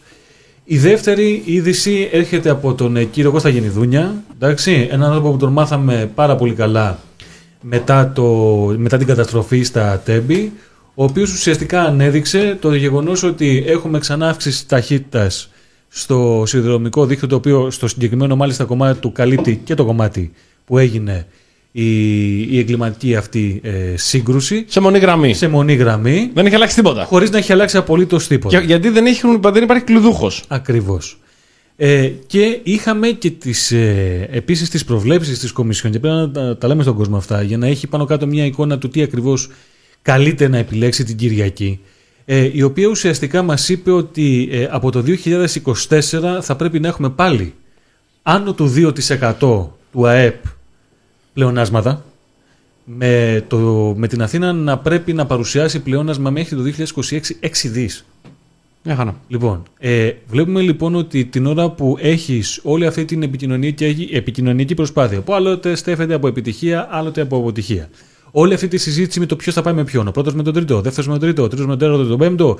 Τις στηρίζει το κουκουέ, τις στηρίζει το μέρα 25. τι Κυβέρνηση κάνει. κουρελού. Κυβέρνηση κουρελού, κυβέρνηση τιμένων, ε, αποστάτες, ένα, έναν, ε, έναν οριμαγδό ειδήσεων, εν πάση περιπτώσει, ε, κυβερνησιμότητα, ό,τι άλλο θέλεις, την ίδια στιγμή που τα βαθιά και βαριά κοινωνικά προβλήματα, έτσι, όπως αυτά που αναδεικνύουμε φυσικά με το ζήτημα της στέγασης και με τα κοράκια που έχουν πέσει πάνω κυριολεκτικά στο σώμα του ελληνικού λαού, ε, είναι παρόντα. Εγώ λοιπόν για να μπορέσω να δω και πέρα από το, το debate, το σχόλιο που έχω να κάνω είναι ότι αντιλαμβάνομαι απόλυτα για το γεγονός ότι τουλάχιστον με ε, 6 από τους 10 ανθρώπους με τους οποίους μίλησα σήμερα είμαστε τρίτη, μόλις 4-5 μέρες πριν από τις εκλογές και σου λένε δεν ξέρω τι θα ψηφίσουν. Ναι. Αυτή δηλαδή είναι μια συνιστόσα και ταυτόχρονα βλέπουμε ότι όλη η συζήτηση που γίνεται πάνω στις εκλογές, έτσι, ουσιαστικά φαίνεται να μην αφορά καθόλου τον κόσμο. Αυτό είναι ένα πάρα πολύ σοβαρό ζήτημα, εντάξει, και το θέτουμε, προσπαθώ να το θέσω στο πλαίσιο που ε, θέλουμε, νομίζω και οι τέσσερις εδώ, μια ρημάδα πρόταση για πολύ σοβαρά ζητήματα του τώρα. Δηλαδή, όταν ο ένας, ε, όταν ο Μητσοτάκης σου λέει ότι εμείς ε, θα πάμε στα πλαίσια της σταθερότητας και ό,τι μας επιτάσσει τέλος πάντων οι, οι, οι Βρυξέλλες. Ο, ο Τσίπρας σου λέει πουθενά στον κόσμο δεν υπάρχει το, το ζήτημα της, ε, κατά των ε, πλειστηριασμών. Μας μιλούν ξανά, αλλά με όρους με, για ιδιωτικά πανεπιστήμια. Η κατάσταση στην παιδεία είναι τραγική. Η κατάσταση στα φάρμακα είναι αυτή που αναφέραμε προηγουμένως. Έχουμε τεράστια αύξηση σε βασικά και μη συνταγογραφούμενα φάρμακα. Ένα από αυτά είναι το ντεπόν. Το χάλι στο σύστημα υγείας. Για αυτά ρε μου, ποιος μιλάει. Σοβαρά τώρα. Κανένας. Σου πω Ποιος εγώ. μιλάει, σοβαρά τώρα. Τρεις Ποιος ώρες στο μιλάει; debate είδα, κανείς δεν μίλησε. Ο ένας, δηλαδή, εάν από το debate έχουμε να, να κρατήσουμε την, ε, το φάουλ της Τζίμας στην ερώτηση προς το Βαρουφάκη, το φάουλ της απάντησης του Βαρουφάκη. Τώρα δεν μπορεί να απαντάς για ζητήματα τέτοια, θα πάρω τηλέφωνα. Εντάξει. Τις, ε, πώς το λένε, τις λαϊκούρες, του- τους λαϊκισμούς του Βελόπουλου και την Παναγία την Γκέισα, φίλε, δεν υπάρχει σωτηρία. Σοβαρά δεν υπάρχει σωτηρία. Θέλω ένα σχόλιο του Γιάννη, γιατί δεν ε, παρακολούθησε το debate, αλλά παρακολούθησε τις επόμενες ημέρες που ήρθαν από το debate ε, και με αφορμή όλα αυτά τα οποία συζητάμε, το δικό σου σχόλιο για πώς βλέπεις τη μέχρι τώρα προεκλογική περίοδο η οποία οδεύει προς το τέλος. Τουλάχιστον Ολοκληρώνεται. ολοκληρώνεται Παρασκευή, στην πρώτη κανονικά. φάση, ίσως. Λοιπόν, κοιτάξτε τώρα. Το debate έτσι όπως προγραμματίστηκε να γίνει δεν είχε κάποιο ενδιαφέρον. Δηλαδή, τουλάχιστον για μένα για να κάτσω να το παρακολουθήσω. Το, το μόνο ενδιαφέρον που υπήρχε ήταν παραπολιτικό και σατιρικό. Δηλαδή να δω τι θα βγάλει το λούμπεν από όλο αυτό, τι μαργαριτάρια θα πέσουν, Την Παναγία αν θα πει κάποια λαλακία ο Μητσοτάκης επειδή ήταν και εκτός ατζέντας κάποια αναγκαστικά έπρεπε να πει. Δεν είπε όμως. Ε, δεν είπε. Προσεκτικός. Εντάξει, δεν είναι μεγάλη προσοχή το να μιλάς για σκάνδαλο. Για το Μητσοτάκι είναι. Το να μην πει κάτι εκτός. Ναι, είπε ότι που είναι βέβαια σκάνδαλο τα όμως. διάβαζε βέβαια, τέλος πάντων. Ε, δεν, δεν μπορώ να παροθέσει και δεν το είδα. Το μόνο που είδα ήταν κάποια αποσπασματικά ε, αποσπασματικές μάλλον απαντήσεις των, ε, υπο, των υποψηφίων όλων ε, για να, συνε, να συνεχίσω λίγο σε αυτό που ο Δημήτρης για την εικόνα του ανθρώπου αυτού, τους πληστηριασμούς, για την καθημερινότητα, αυτά που ακούμε στην, ε, για την υγεία, για τα σχολεία, για τα πανεπιστήμια της περιφέρειας και τα ΤΕΗ της περιφέρειας τέλος πάντων, που πλέον δεν αποκαλούνται ΤΕΗ αλλά ΑΤΕΗ, τα οποία ερημώνουν ε, για την ε, τεράστια αύξηση κερδοφορίας των δυτικών κολεγίων μέσα στο 2022, ε, πράγματα τα οποία μας αφορούν για την εισαγωγή των παιδιών στα πανεπιστήμια ή όχι, για τις ίσες ευκαιρίες, δηλαδή το βάθμια εκπαίδευση, ε, για το κομμάτι των συντάξεων, των αναδρομικών που δεν έχουν δοθεί ακόμα. Τα ξεχνάμε για αυτά. Είναι πάρα πολλά, είναι πάρα πολλά θέματα. Ναι. Το, το 19 ήταν να, να δοθούν τα αναδρομικά. Είχε πει η σημερινή κυβέρνηση. Έχουμε φτάσει στο 2023. Και με Οι- συντάξεις- Οι συντάξεις που δεν βγαίνουν. Ε, τον τριπλασιασμό ουσιαστικά των ε, ε, συντάξεων που δεν έχουν βγει. Ε, τις ε, υποθέσεις των υποκλοπών για παράδειγμα οι οποίες μένουν ε, στον πάγο το κομμάτι των τεμπών το οποίο κάτι φαίνεται ότι σιγά σιγά κινείται, έχει βγει ένα πρώτο πόρισμα κλπ. Ε, δεν θεωρώ ότι δεν υπάρχουν προτάσεις από τα κόμματα τα οποία κατεβαίνουν στο, με διαφορετικές βέβαια στοχεύσεις ε, στις εκλογές. Το θέμα είναι ε, πόσο πραγματικά ο κόσμος αυτή τη στιγμή αγωνιά και περιμένει απάντηση που να του λέει ξέρεις εγώ θα κάνω αυτό εδώ. Εγώ θεωρώ ότι και το είπαμε και, και στα δύο προηγούμενα podcast εγώ καταλήγω ότι ο κόσμος θα ψηφίσει διαισθητικά αυτή τη στιγμή. Δηλαδή ε, θεωρώ ότι αυτό το πρόγραμμα θα είναι περίπου καλύτερο, το άλλο θα είναι καλύτερο. Εγώ θεωρώ ότι πιο μεγάλη σημασία έχει για μένα η εξωτερική πολιτική και οι μεγάλες επιτυχίες του Μητσοτάκη με Τα εξοπλιστικά. τα εξοπλιστικά και τα λοιπά, η Μας τα πατρίδα και η δώσανε. ασφάλεια, ναι, μωρέ, αυτό. Τα άλλα όλοι οι ίδιοι είναι ή εγώ θεωρώ πως ε, έτσι πως τα έχουν κάνει καλύτερα να έχω ε, το Τζίπρα που θα είναι πιο φιλολαϊκός ή εγώ θεωρώ πρέπει να πάω σε ένα κόμμα όχι εξωματική αλλά αντιπολίτευσης για να ασκώ κριτική να διεκδικώ πράγματα.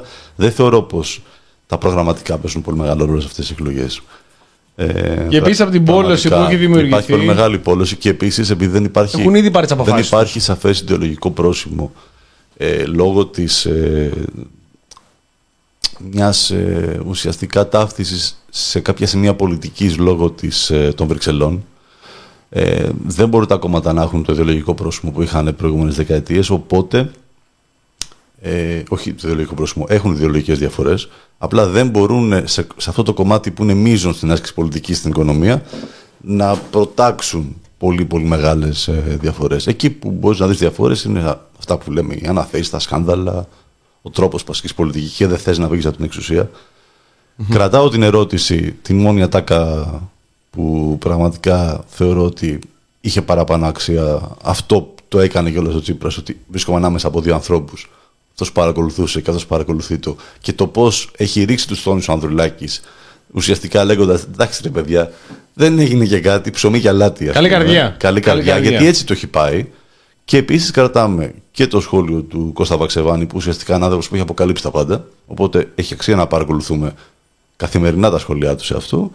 Ότι ο Νίκος Ανδρουλάκης πλέον γνωρίζει τι είναι αυτά τα οποία έχουν ακούσει και τι είναι αυτά τα οποία γνωρίζουν για εκείνον.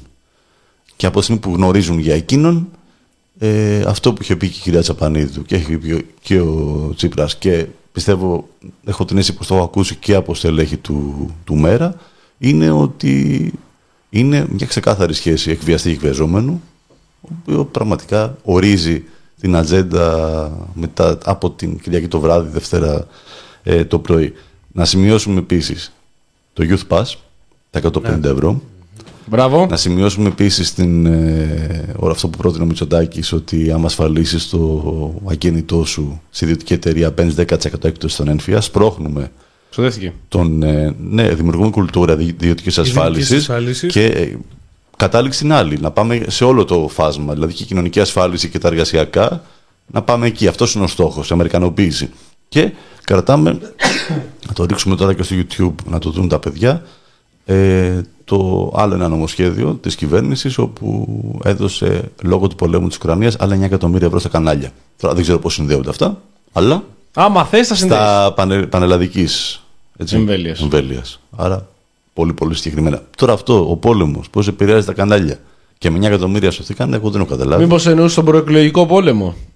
Και έλεγε της Ουκρανίας. Στο, στο προεκλογικό πόλεμο δίνει άλλα δώρα. Ε, Είπε διάβασα- Ουκρανία, το γράφει, ναι, το ναι. βάλουμε. Το γράφει όμως Ναι, Ουκρανία. το γράφει. Οκ, εντάξει. Για το προεκλογικό κανόνισαν σήμερα, το διάβασα στην, ε, στην εφημερίδα των συντακτών, ένα ε, κομμάτι του Γιάννη του, του Κιμπουρόπουλου. Ε, έδωσαν ε, περίπου ένα πολύ ωραίο φιλέτο, αν δεν κάνω λάθος, γύρω στα 30 στρέμματα, στην Ιερά Μητρόπολη, γιατί τα έχω σημειωμένα εδώ πέρα, Νεάπολης Σταυρούπολης. Μμμ. Ε, το συγκρότημα ανήκει στην ακτή, είναι στη Χαλκιδική. Πολύ- Δεν έχει. Εντάξει, Δεν είναι σαν τη Χαλκιδική να Ναι, έχει. δεν, Δεν έχει. Και πραγματικά είναι να ε, κάνεις την ερώτηση. Ε, ενδεχομένως θα πήγαινε σε κάποιον το, το μυαλό, γιατί αυτό έγινε πριν από πέντε μέρες, έτσι, δηλαδή εννιά μέρες πριν από τις εκλογές. Μήπως ε, θα ήθελαν έτσι με αυτόν τον τρόπο να οθήσουν και το χριστεπώνυμο πλήθος της ε, συγκεκριμένης Μητρόπολης να έχει συγκεκριμένη εκλογική συμπεριφορά; Ταπεινά ρωτάω, έτσι, δεν είναι. Εγώ θα θυμηθώ το καταπληκτικό αυτό με τον Άνθιμο που έβγαινε και έλεγε για το δημοψήφισμα. Ναι. Και έλεγε ψηφίστε ναι και πήγαινε από κάτω το πίμνιο και έλεγε Άντε ρε τι είναι αυτά που λες δεν όχι να ψηφίσουμε. Ε, Δεν πήγε. Εκεί, εκεί δεν πήγε πολύ καλά η πρόταση του Άνθιμου. Θέλω ένα σχόλιο για τη μέχρι τώρα κατάσταση από τον Κώστα Λαχόπουλο. Πώς θα έχει δει; Και θέλω να πούμε λίγο πριν έχουμε τον καλεσμένο. Ναι. Και το λέω και για τον Κώστα, γιατί είμαστε και οι δύο μαζί παρά και έχουμε μια αγάπη στα διεθνή. Λίγο για Τουρκία, έτσι. Είχαμε... Ναι, ναι, ναι. Ναι, ναι, θα Όλος πούμε, θα ενωμένο. πούμε. Έλα. Κώστα, Με, με φόρα. ας το, ας το μικρόφωνο μην τον πειράξεις. Λάρω Έλα, μπροστά. έλα λίγο πιο εδώ, ναι. Λοιπόν, Τι έχεις δει πέρα, δηλαδή φύγαμε το debate τώρα, τα αφήσαμε. Θέλω να μου πεις τι έχεις δει στη, μέχρι τώρα. Ας το κρατάμε. ε, τέλειο. λοιπόν, debate. Debate. Για μένα οι δύο έτσι πιο βασικές ε, τοποθετήσεις ήταν η αποκάλυψη με Τσοτάκη για το σκάνδαλο, ότι υπάρχει σκάνδαλο και ότι δεν αποτελεί εθνικό κίνδυνο ο, ο, ο ανδρουλακης Κάτι που το ξέραμε όλοι, αλλά όταν το ακούσα τα... Πώς το ξέρουμε ότι δεν είναι εθνικό. Α, ναι. Ε, και Το επίσης- φανταζόμασταν. Και επίσης, ε, αφού δεν είναι εθνικός κίνδυνος, γιατί επικαλείται το απόρριτο. στη, στη, στη Βουλή που έγιναν οι εξεταστικές. Ναι. Αφού δεν αποτελήθηκε, γιατί έβγαλε μπροστά το απόρριτο και ε, συγκαλύφθηκε ουσιαστικά αυτό το σκάνδαλο; Μήπως είναι από την πρεσβεία της Αρμενίας, η οποία είχε πιέσει τότε για να γίνει παρακολούθηση; Δεν ξέρω, πω- η Γεωργίας, Αρμενία μήπως είναι από τη Αρμενία, Γεωργία Ουκρανία, Κίνας, δεν ξέρω τι, τι γίνεται. τελικά. Μαοϊκός. Επίσης, σημαντική για μένα δήλωση και θέλω να το συνδέσω με μια εξέλιξη που έγινε σήμερα. Ε, η τοποθέτηση Ανδρουλάκη για φυλακή. Ε, όποιος ε, θα το διερευνήσουμε τέλος πάντων και θα τους στείλουμε στη φυλακή. Όποιος το έκανε αυτό το πράγμα. Και σε συνδυασμό σήμερα με, την, με το παράθυρο που άφησε ο Τσίπρας ε, λίγες μέρες πριν τις εκλογές για σχηματισμό κυβέρνησης ειδικού σκοπού ε, με αποκλειστικό ναι, με δύο θέματα ουσιαστικά. Να διελευκάνουν τις υποκλοπές, το σκάνδαλο των υποκλοπών και τα τέμπη. Ε, οπότε εδώ φαίνεται να υπάρχει ένας διάβλος. Ε, μπορεί, να μην, μπορεί να μην έχουν μιλήσει αλλά ε, μέσα το από τις άνοιγμα. δηλώσεις τους Ναι. να προσπαθεί να, χτι- να χτιστεί ας πούμε, ένα κοινό έδαφος. Ε, αυτά είναι τα, αυτές ήταν οι δύο δηλώσεις για μένα που είχαν αξία από το debate Να πούμε επίσης, αφού τελειώσεις, να πούμε τι είναι η κυβέρνηση του ειδικού σκοπού. Γιατί υπάρχουν και πολλοί νέοι μπορεί να ακούνε να μην έχουν. Ο Γιάννης που έχει προλάβει η κυβέρνηση του ειδικού σκοπού. Καλά, όλοι έχουν προλάβει. Όλοι απλά δεν, έχουν, τα- δεν, δεν, δεν, δεν το θυμόμαστε. Όχι, εσύ κούρα δεν έχει προλάβει. Εγώ δεν σίγουρα. έχω προλάβει. 21 χρόνο παλικάρι μπορεί να θέλει Εγώ δεν έχω προλάβει. Σε παρακαλώ πάρα πολύ. Η κυβέρνηση του ειδικού σκοπού είναι ε, όταν συμφωνείται ε, μια κυβέρνηση ε, μεταξύ των κομμάτων ε, και ουσιαστικά ε, επιλέγεται ως πρωθυπουργός, ως επικεφαλής μιας κυβέρνησης ένα τρίτο πρόσωπο. Όχι, το, όχι ο αρχηγός του πρώτου κόμματος για Και παράδειγμα. έχει ένα χρονικό ορίζοντα. Και έχει ένα χρονικό Πολύ ορίζοντα συγκεκριμένο. με, με και ένα συγκεκριμένο σκοπό, έτσι, ειδικού Έναν σκοπού. ειδικό σκοπό. Να, Ναι. γίνει, να γίνει κάτι. Ας πούμε το 89 είχαμε να πάει στο δικαστήριο η υπόθεση με τον Παπαντρέου. Ε, τον Κοσκοτά. μ, ή με τον Κοσκοτά, ναι. Ε, κοίτα, αυτές οι, αυτές οι κυβερνήσεις ε, γενικά εγώ δεν είμαι υπέρ αυτής της, ε, αυτής της λογικης Ε, δεν είμαι υπέρ αυτής της λογικής γιατί μου θυμίζει ε, νοθεύεται η λαϊκή βούληση ε, όταν ψηφίζεις ένα κόμμα ε, και ειδικά στο σύστημα της Ελλάδας που έχουμε πας με τον αρχηγό του κόμματος που ψηφίζεις ε, και αυτός θέλεις να, να γίνει ε, πρωθυπουργός και δεν έχουν. Ο άλλος ουσιαστικά θα είναι δοτό, ένας δοτό πρωθυπουργός. Θα είναι ένα άτομο το οποίο θα είναι πλήρως εξαρτώμενο από το πρώτο ή το τρίτο κόμμα ε, ή το δεύτερο ή το τρίτο κόμμα, αν είναι ο ΣΥΖΑ και, ε, και το Πασόκ. Δεύτερο ο ΣΥΖΑ, τρίτο το Πασόκ, ας πούμε. Ε, οπότε ουσιαστικά θα είναι ένας αχυράνθρωπος όπως ήταν ο Τζανετάκης, ας πούμε. Ε, μ, και δεν θα, δεν θα προχωρήσει. Απλά προφανώς με βάση εκεί τη τέτοια. δεν παίζουν ρόλο τα πρόσωπα, παίζει μόνο ο σκοπός. Παίζει μόνο σκοπός. Ναι, ναι, ναι. Και με μικρή διάρκεια, έτσι. Και με τη Συγκεκριμένοι διάρκεια. συμφωνημένοι. Στο εξάμεινο δηλαδή, με τις 6 μήνες από τώρα κάνουμε Να πούμε- εκλογές. Ζάβαλε σε Εσύ έχεις αυτό. πρόβλημα με την κυβέρνηση του σκοπού. Να πούμε Ζάβαλε σε αυτό ότι είπαμε αυτό το. το σενάριο ακούστηκε πρώτη φορά στον ε, Ζάβαλε. δημόσιο διάλογο όχι στο podcast του Νόστιμο Νήμαρα, εκείνος και εγώ, Γιάννης Μπάκος και η αφεντιά μου την περασμένη Παρασκευή στη συζήτηση που είχαμε με τον Τάσο Ποιος Παπαδάκη. τα τα έχει πει όμως πριν, άστο μην πούμε τώρα αυτή τη στιγμή, εδώ υπάρχουν πρώτοι Κυκλοφορούσε αυτό εδώ, το πρώτοι σενάριο. Αυτό σαν να εδώ. κυκλοφορούσε. Κυκλοφορούσε λες. Ε. Ποιος τα έχει ακουστεί. προτείνει μήνες αυτά σε ιδιωτικές συζητήσεις. Σε ιδιωτικές συζητήσεις. Μπορεί να μην ήταν ιδιωτικές εκείνη τη στιγμή που τα συζητούσες, βέβαια. Δεν το ξέρεις. Ναι, στην εποχή του Πρέντα ήταν λίγο δύσκολο. Το ιδιωτικό είναι κάτι Είχα γενικότερα. απομακρύνει το κινητό μου, αλλά δεν ξέρω. Ναι, δεν ξέρω τι γίνεται. Μάλιστα. Οπότε αυτή είναι το άνοιγμα το οποίο ακούστηκε πρώτη φορά σήμερα επί- από επίσημα χείλη τουλάχιστον. Κυκλοφορούσαν Από τον Τζίπρα, φήμε. ναι, που ουσιαστικά αν το δεις πολιτικά ε, έχεις μία έμεση παραδοχή ε, λίγο πριν τις ε, λίγες μέρες πριν τις εκλογές ότι εντάξει υπάρχει περίπτωση να είμαι δεύτερος ας πούμε. Ναι. Κώστα να σε ρωτήσω κάτι. Το σενάριο το βάζουμε και αυτό. Γιατί έχω υπόψη μου τουλάχιστον δύο πρωτοσέλιδα της εστίας ε, την, τον περασμένο καιρό. Ε, να υπάρχει σύμπλευση του Πασόκ με τη Νέα Δημοκρατία και τα περιφυλακής να αφορούν αποκλειστικά τον ανιψιό. Ναι, αυτό παίζει πολύ έντονα. Να σου πω κάτι, δεν, το- ε, δεν τα έχω διαβάσει αυτά προς το σέλιδα αλλά μου φαίνεται πολύ δύσκολο να Ανδρουλάκης να πάει με τη, με τη Νέα Δημοκρατία. Δεν ξέρω, μου φαίνεται τον έχουν παρακολουθήσει Κοίταξε, λέγεται τελευταίο διάστημα ότι υπάρχουν πάρα, πο- πάρα πολλές πιέσεις εσωτερικά της Δημοκρατίας να δοθεί κάτι, κάποιος, Ναι. ε, για να υπάρξει και μία έτσι εξηλαίωση. Οκ.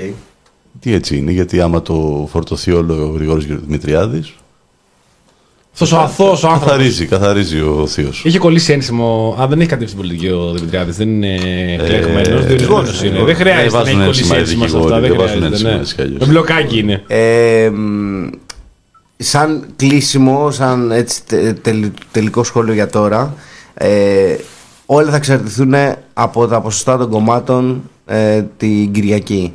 Αν η Νέα Δημοκρατία έχει καθαρή νίκη, ο Μητσοτάκης θα το πάει ε, μέχρι τέλους για αυτοδυναμία. Δηλαδή αν ο Μητσοτάκης είναι 5 μονάδες μπροστά, 4-5 μοναδες ε, θα πάρει το ρίσκο να πάει δεύτερες εκλογές και να βγει αυτοδύναμος. Η καλύτερη πάσα λοιπόν 10 παρα 10 για να δούμε γιατί με τις δημοσκοπήσεις δεν βγάζουμε είναι η αλήθεια ιδιαίτερη άκρη και τα πράγματα δεν έχουν πάει πάρα πολύ καλά στη δημοσκοπήση. Σήμερα είχε βγάλει μέτρο να είναι 8% μπροστά η Νέα Δημοκρατία. Δεν ξέρω αν εσείς και εδώ οι φίλοι που είμαστε εδώ πέρα αλλά και οι ακροατές αυτό το αντιλαμβάνεστε. Ο κύκλος μας δεν είναι σίγουρα το αντιπροσωπευτικό το παράδειγμα σε τέτοιου είδους προσεγγίσεις. Γιατί εντάξει, εγώ που έχω κύκλο με Νέα Δημοκρατία δεν έχω, ή αν είχα δεν θα ήθελαν αυτοί να με έχουν στον κύκλο τους τον τελευταίο καιρό.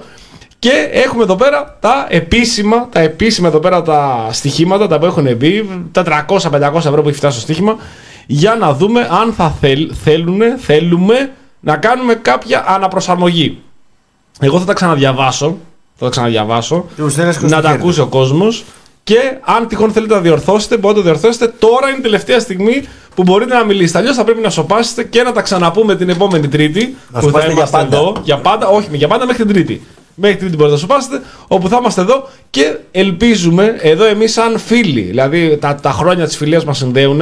Εδώ απέναντί μου έχω τον Γιάννη τον Μπάκο, ο οποίος το έχουμε πει, θα το ξαναπούμε. Είχε κάνει μια, είχαμε κάνει μια εκπομπή, την εκπομπή τον Ιούλιο του 2019, όπου εδώ αυτός ο άνθρωπος αναστέναζε. Αναστέναζε επί δύο ώρες. Είχε π- πλεύρωσε το, το, το μικρόφωνο, κρύωσε, αλλάξαν μικρόφωνο μετά από αυτό. Δεν θέλετε να ξαναγίνει αυτό το πράγμα. Αν δηλαδή έχετε καρδιά και δεν έχετε κανένα μοτέρ που δουλεύει μέσα, δεν θέλετε να το ξαναζήσετε αυτό. Και εμείς σίγουρα δεν θέλουμε, γιατί εμείς τον αγαπάμε, είναι φίλος μας. φίλε. Εσείς δεν τον. Περνάνε και τα χρόνια, κάποια στιγμή θα λυγίσω. δεν γίνεται αυτό το πράγμα δηλαδή. ε. Είναι σκληρός, αλλά πόσο άλλο. Λοιπόν, Κούλαλης. Ξεκινάμε με τον Δημήτρη Κούλαλη, ο οποίος δηλώνει Νέα Δημοκρατία 29%, ΣΥΡΙΖΑ 23%, Πασόκ 7%, Κουκουέ 5%, Ελληνική Λύση 3%, Μέρα 25 3,2% και τον Κανελόπουλο ΕΑΝ 3%. Θες κάτι να αφαιρέσεις, θες κάτι να αλλάξεις; Ναι, θέλω. Παρακαλώ. Βγάλει το εάν. Λοιπόν, ε, θα βάλω τη Νέα Δημοκρατία ταβάνι στο 33%. Περίμενε, έχω βάλει και τα παλιά και τα Και καινούργια. εγώ Πόσο τα γράφω είπες; εδώ στο Excel. Πόσο είπες; 33%. Ωραία. Πόσο είχε πριν, πόσο είπε πριν; 29. Ναι. Σε σπυρώνει ο Κουλάλης. ΣΥΡΙΖΑ; 29%. 29% πριν είχε βάλει 23%. Τον ανέβασε λίγο. Τον, τον, τον, τον, τον καταβαράθρωσε στο ΣΥΡΙΖΑ. Εντάξει, και την Δημοκρατία την είχα βάλει κάτω από 30. έτσι. Ναι, ωραία. Πασόκ 7. 9, 9, μάλιστα. Κουκουέ 6, 6. Ελληνική λύση. 3, Ό- Όσα έχει. Μέρα 25. 3,8. Εντάξει, 3,2 έχει βάλει. Θα το βάλω εγώ Εάν; για το τυπικό. Εάν; Έξω. Έξω. Έξω. Ωραία, βάζω μια παύλα εδώ, είναι το έξω. Πάμε, Γιάννης Μπάκος. Νέα Δημοκρατία 31%. Να θυμίσω ότι ο Μπάκος είναι ο μοναδικός από εδώ από τις τέσσερις μας, πέντε μαζί με την ψαράκι που βγάζει νικητή τον ΣΥΡΙΖΑ. Οπότε Νέα Δημοκρατία 31, ΣΥΡΙΖΑ Δεν βγάζει ψαράκι, 32. ρε. Όχι, ρε. Ε; Ψαράκι- Ψαράκι δεν βγάζει ΣΥΡΙΖΑ. Ε, ε, μαζί με και την ψαράκι. Α, α, Του οκ, τέσσερι οκ, μαζί με οκ. την ψαράκι. Νέα Δημοκρατία 31, ΣΥΡΙΖΑ 32, ΠΑΣΟΚ 6, ΚΚΕ 6, Ελληνική Λύση 5, ΜΕΡΑ 25 4,5 και ΑΝ 4. Θες κάτι να αλλάξεις; Ε, σε αυτό ε, να βάλω 11 το Πασόκ. ε, 11 το ΠΑΣΟΚ. Από 10. Μάλιστα. Να βάλω 6 το Κουκουέ. Το έχεις 6, εντάξει. 3 την ελληνική, ελληνική λύση. 3 την Ελληνική Λύση και 5. 4,5 το, το Μέρα και το εάν το αφήνω μέσα. Θα αφήνεις μέσα με 4 όσο έχει; Με 3. 3 είχα. Α, όχι, ναι, ναι, ναι. Τέσσερα, ναι, τέσσερα, ναι, τέσσερα. sorry, sorry, sorry. Βλαχόπουλος, Νέα Δημοκρατία 34, ΣΥΡΙΖΑ 32, ΠΑΣΟΚ 9, ΚΚΕ 6,5, Ελληνική Λύση 4,5, ΜΕΡΑ 25 3,7, ΕΑΝ 3,2. Εδώ σε κάτι παραπάνω. Δεν ξέρω αν θέλω να αλλάξω τώρα. Δεν θες να αλλάξεις τίποτα; Όχι. Θα μείνεις ως έχεις; Δεν θες να αλλάξεις το παραμικρό; Δεν θέλω να αλλάξω. όχι. Ωραία. Άψογος άνθρωπος. Το αφήνουμε λοιπόν ως έχει και Ζάβαλος Νουδού 33, ΣΥΡΙΖΑ 32, Πασόκ. Μπορώ να βάλω ε, range, δηλαδή. Εντάξει, τώρα έχουμε βάλει όλοι ποσοστά. Όχι, μα Όχι, εντάξει. δεν μπορώ. δεν Στο μπορώ. range βάλε το μεσόωρο. Ναι, ναι. Πασόκ 10, Κουκουέ 7, Ελληνική Λύση 5, Μέρα 25 4, ΕΑΝ 3. Αυτό που αλλάζω είναι το ΕΑΝ που το βγάζω εκτός και δεν αλλάζω τίποτα άλλο από τα υπόλοιπα. Οπότε πες τα πάλι, Νέα Δημοκρατία 33. Με Νέα Δημοκρατία 33, ΣΥΡΙΖΑ 32, Πασόκ 10, Κουκουέ 7, Ελληνική Λύση 5, Μέρα 25 4 και ΕΑΝ τους βγάζω εκτός από τη Βουλή. Κυψαράκη έκανε αλλαγές. Νέα Δημοκρατία 29-30, το πήγε. ΣΥΡΙΖΑ 25-28, Πασόκ 12, το άφησε ως έχει. Κουκουέ από 7-6, Μέρα 25-4, Ελληνική Λύση από 4,25. Από 4-2,5 δεν τον βάζει και ελληνική λύση 3,5. Αυτά λοιπόν τα έχουμε πει εδώ πέρα, τα έχει γράψει ο Γιάννης και να δούμε ποιος θα πάρει όλο το χαρτί την ερχόμενη Τρίτη, 23 του μήνα, 2 της 21, όπως γνωρίζετε, δεν σας το έχουμε πει εμείς, αυτό το ξέρετε και παλού. ε, πάλι ένα θολό στοίχημα από το Ζάβαλο. Τι ποιος θα πάρει όλο το χαρτί; Θα πάρω όλο χαρτί, τα 500 ευρώ. Με ποιο ε, στοίχημα, με ποιο από τα κόμματα; Όποιος Με όλα. πέσει με όλα Όποιος τα κόμματα. πέσει με όλα κοντά, ρε. Ε, αυτό Κάτσε, να το ρε. διευκρινίσεις. Όποιο πέσει σε όλα κοντά, όποιο πέσει κο- πιο κοντά γενικότερα στη, στην πρόγνωση. Αυτό τα γενικότερα. Γενικότερα στην πρόγνωση. Γενικότερα.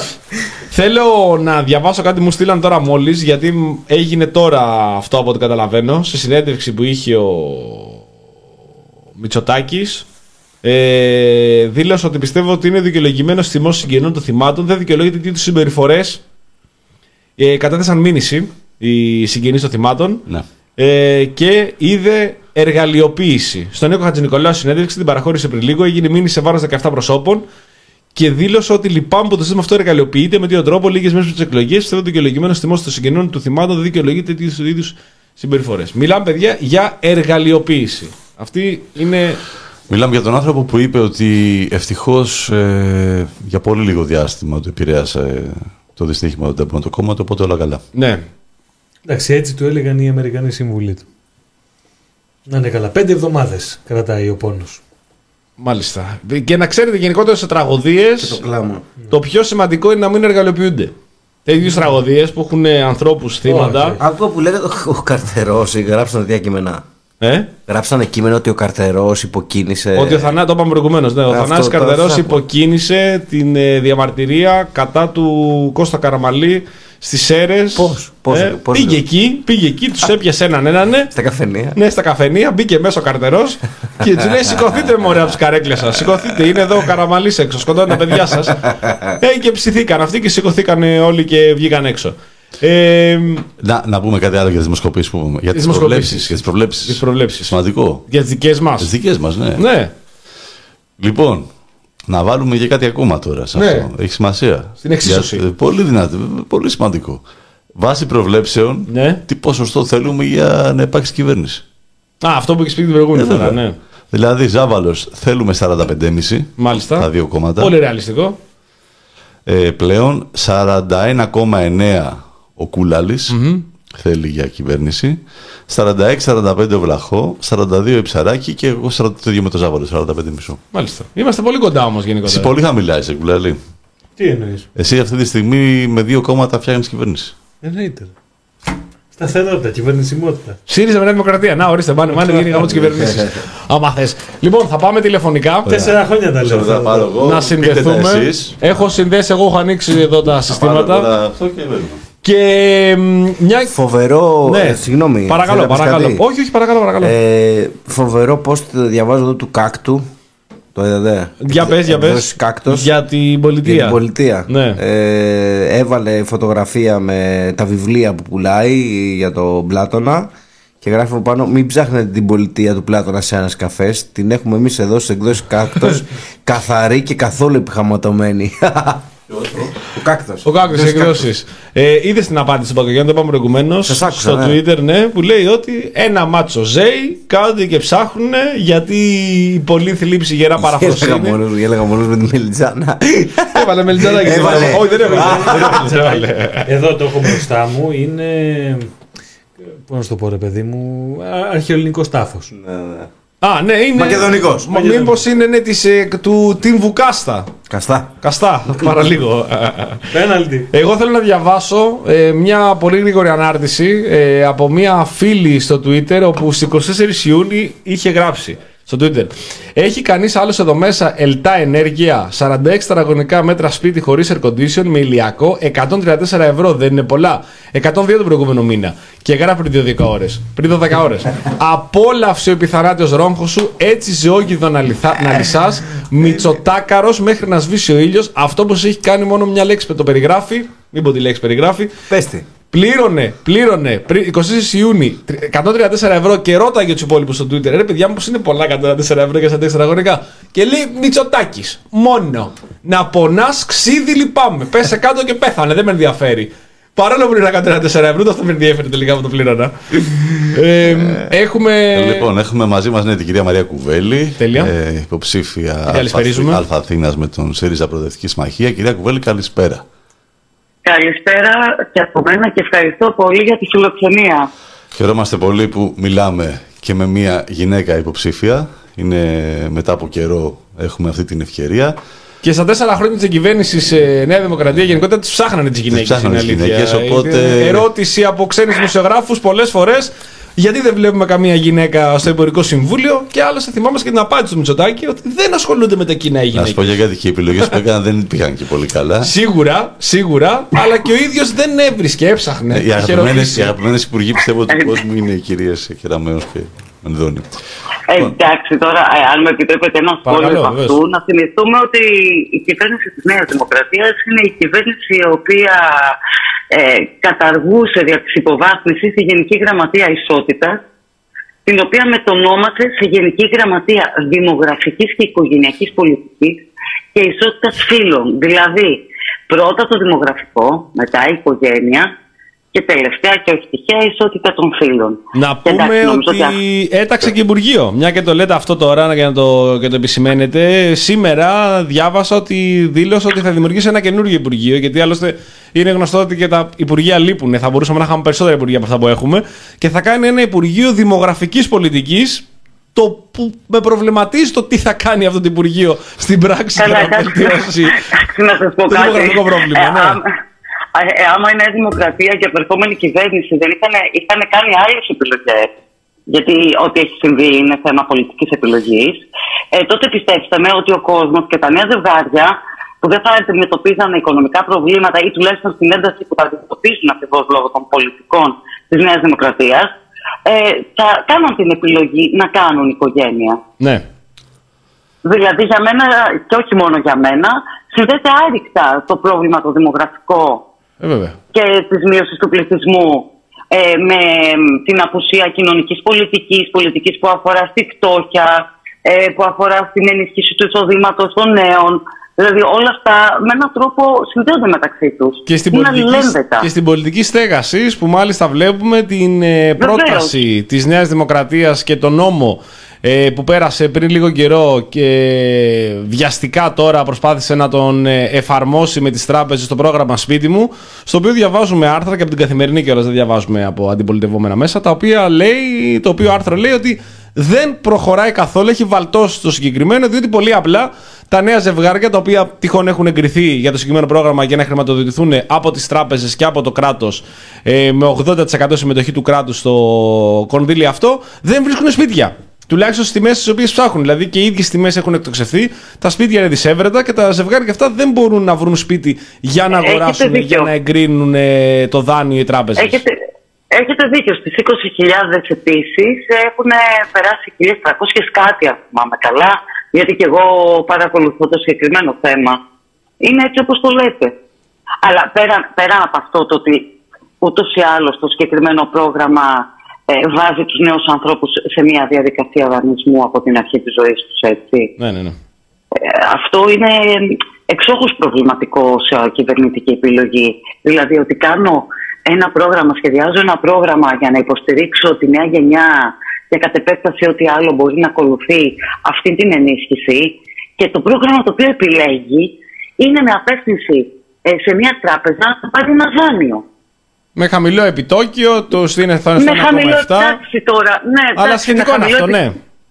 Είναι άτοκο για το 80% της κυβέρ... ε, του που συμμετέχει η κυβέρνηση και είναι το 1,7-1,5% που είναι το 20% το επόμενο. Απλά έτσι με κοινωνική στέγαση ή με βοήθεια για τα νέα ζευγάρια δεν λύνεται. Αλλά ακόμη και αυτό, το οποίο είναι ένα πολύ κουτσόνομο σχέδιο και πολύ προβληματικό, παρόλα αυτά ούτε αυτό προχωράει. Δηλαδή δεν υπάρχει καμία. Δεν μπορεί να προχωρήσει. Ναι.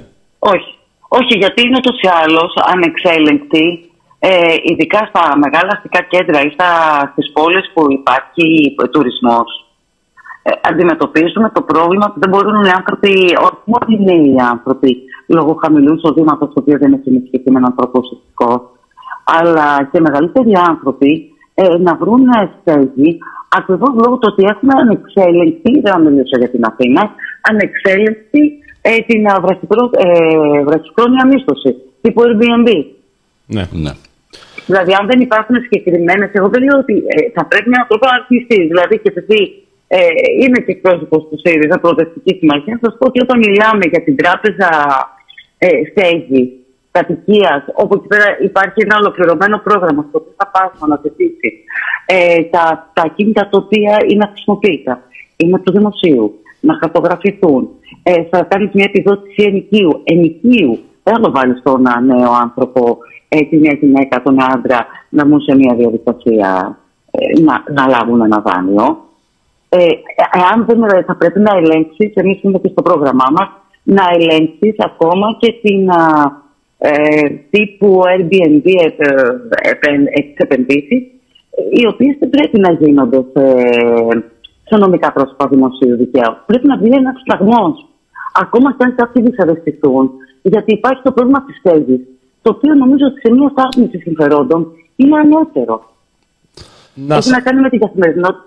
Παρακαλώ. Όχι, όχι, όχι. Αυτό το οποίο λέτε. Απλά να σας ρωτήσω, επειδή ίσως δεν άκουσα προηγουμένως, σε ποια εκλογική περιφέρεια κατεβαίνει η πλειοψηφία; Ε, στην Αλφα Αθήνα. Αλφα Αθήνα. Στην Αλφα πολύπαθη Αλφα Αθήνα. Ε, ε, καλά, προφανώς επειδή είναι πολύ μεγάλη η Αθήνα, είναι ένα πρόβλημα το οποίο στην Αθήνα εδώ είναι ένα από τα βασικότερα προβλήματα το θέμα της στέγασης και την εξο- εκτόξευση των ενοικίων, όπως και βέβαια το, η εκτόξευση του, του γενικότερου κόστους ζωής.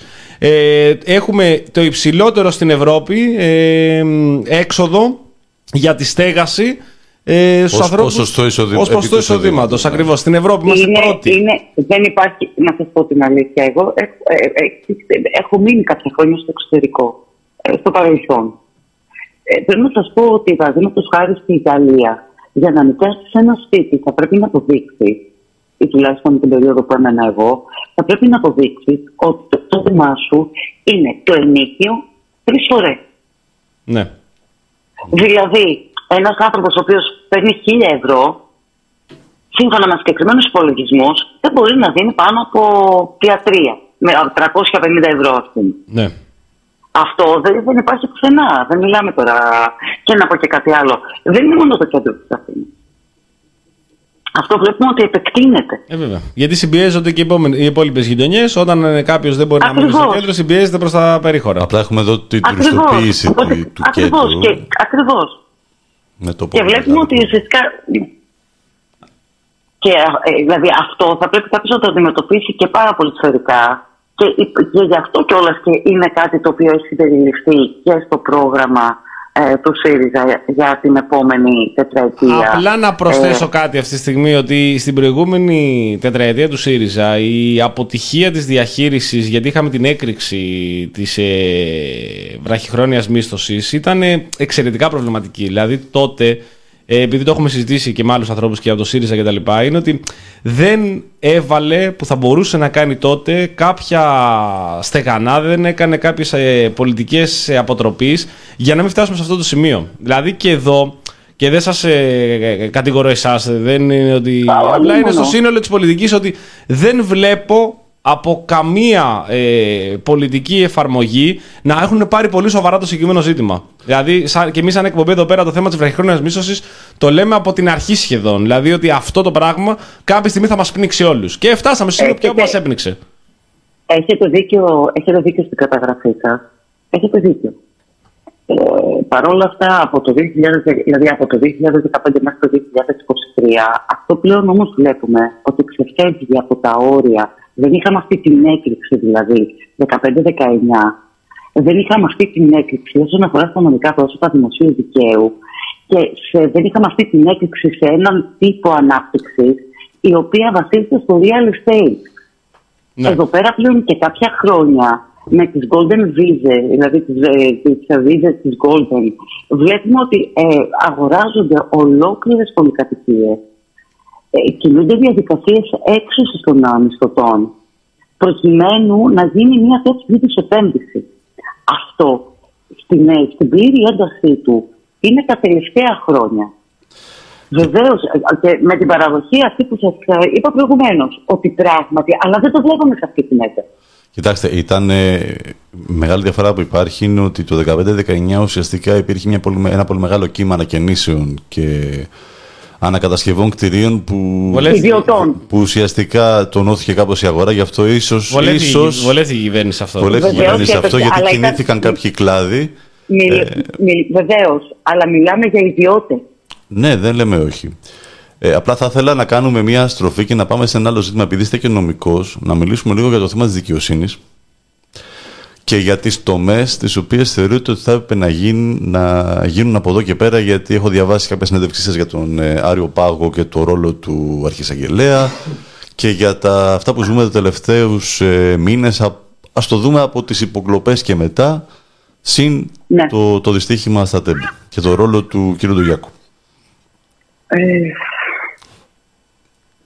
το θέμα της δικαιοσύνης είναι κάτι το οποίο πρέπει να σας πω ότι από τις συζητήσεις, από τις επαφές, από τις πολύ πιο εντατικές και πέρα από το αντικείμενο όμως του χώρου, ε, μέσα στον κόσμο είναι κάτι το οποίο ε, είναι κάτι το οποίο απασχολεί τον κόσμο. Δηλαδή τα θέματα και της απονομής αλλά και του κράτους δικαίου ακόμα και με έναν αφηρημένο τρόπο κάποιος όταν σου μιλάει για τα προβλήματα της δικαιοσύνης μπορεί να μην ξέρει ακριβώς τι σημαίνει κράτος δικαίου αλλά βλέπεις ότι υπάρχει ένας κόσμος δημοκρατικός στην πλειονότητά τους οι δημοκράτες, οι δημοκρατικοί πολίτες, οι δημοκράτες πολίτες έχουν ενοχληθεί ιδιαιτέρως με αυτό το οποίο παρατηρείται τα τελευταία έτη από την κυβέρνηση της Νέας Δημοκρατίας όσον αφορά την παρέμβασή της ε, στη δικαιοσύνη ή, να το πω καλύτερα, από τις υπόγειες διαδρομές που φαίνεται να διατηρεί ε, με την ηγεσία της δικαιοσύνης. Και τις οικογενειακές Αυτό βεβαίως σχέσεις μελών και λοιπά και λοιπά. Μετακλη, μετακλητός ο, κύριος, ο γιος του κύριου Ντουγιάκου, η κόρη παντρευαίνει με ουσιαστικά Κοιτάξτε, αυτό στελέχη, θέλετε να όλα σας πω αυτά κάτι. είναι πάρα πολύ σημαντικά. Αυτό μπορεί να είναι, αυτό μπορεί να είναι καθόλου ανώμιμο ας πούμε, Άρα το να το- γίνει κάποιος μετακλητός. Αλλά ξέρετε ότι υπάρχει και μια αίσθηση. Δεν μιλάμε για το, Δηλαδή- νομικό, για το νόμιμο μόνο, μιλάμε για πράγματα τα οποία έχουν να Ακριβώς, κάνουν και με ακριβώς, την, ε, ακριβώς. Το ασυμβίβαστο, δεν είναι θέμα νομιμότητας Ακριβώς. εδώ. Αν θα έπρεπε να επιτρέπεται. Ε, για μένα δεν θα έπρεπε να επιτρέπεται.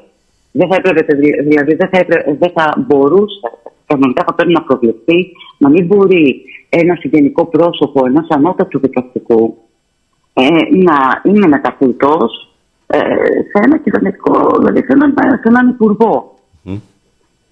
Αυτό είναι το πρώτο. Το δεύτερο, ε, ε, αφήστε με να κάνω ένα σχόλιο λιγάκι για τις υποκλοπές που νομίζω ότι σε, στην έντασή του ανέδειξε το ζήτημα ε, της δικαιοσυνης Ε, είδαμε, είδαμε ότι και μετά το, τις α, υποκλοπές, μετά το, το ξέσπασμα των ζωέ, του σκαντάλου των υποκλοπών, ε, πρώτα απ' όλα είδαμε από την κυβέρνηση μια επίθεση ευθεία ακόμα και στις ανεξάρτητες αρχές οι οποίες προ- είναι συνταγματικά κατοχυρωμένες και αυτές και το έργο τους και η ανεξαρτησία τους.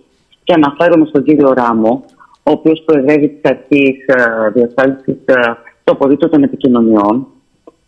Ταυτόχρονα είδαμε μετά την ψήφιση ενός νόμου δίθεν βελτιωτικού όσον αφορά στη λειτουργία της ΕΕ, ε, ενός νόμου που ψηφίστηκε κάποια στιγμή το φθινόπωρο, ε, να έρχεται ο κύριος Ντογιάκος ε, τέλη του φθινοπόρου, ε, δηλαδή αρχές του χειμώνα και να βγάζει μια, να συντάσει μια γνωμοδότηση ε, μετά από αίτημα ε, μιας εταιρείας κινητής τηλεφωνίας καθ' υπέρβαση των αρμοδιοτήτων του προκειμένου να αιτιολογήσει τον τελευταίο νόμο της, α, α, της Νέας Δημοκρατίας ε, η ο- που για αυτόν τον συγκεκριμένο νόμο η Νέα Δημοκρατία με την τελευταία έκθεση του Στέγκα που πέρασε από το Κοινοβούλιο, το Ευρωπαϊκό Κοινοβούλιο ε, καλείται να τον διορθώσει η κυβέρνηση. Δηλαδή βα- είναι σαν, να, σαν να ο κύριος Βογιάκος να δημιούργησε, ένα, μάλλον να συνέταξε μία αιτιολογική έκθεση, μία άλλη αιτιολογική έκθεση για τον τελευταίο νόμο του ΣΕΗ που βρήθη λαθών, λαθών εντός εισαγωγικών, βρήθη επιλογών ε, που ως σκοπό έχουν οι, οι άνθρωποι, οι πολίτες οι οποίοι έχουν τεθεί σε μια διαδικασία παρακολούθησης να μην μπορούν να γνωρίζουν τους λόγους παρά την παρέλευση τριών ετών, να μην μπουν σε τεχνικά θέματα του, του νόμου.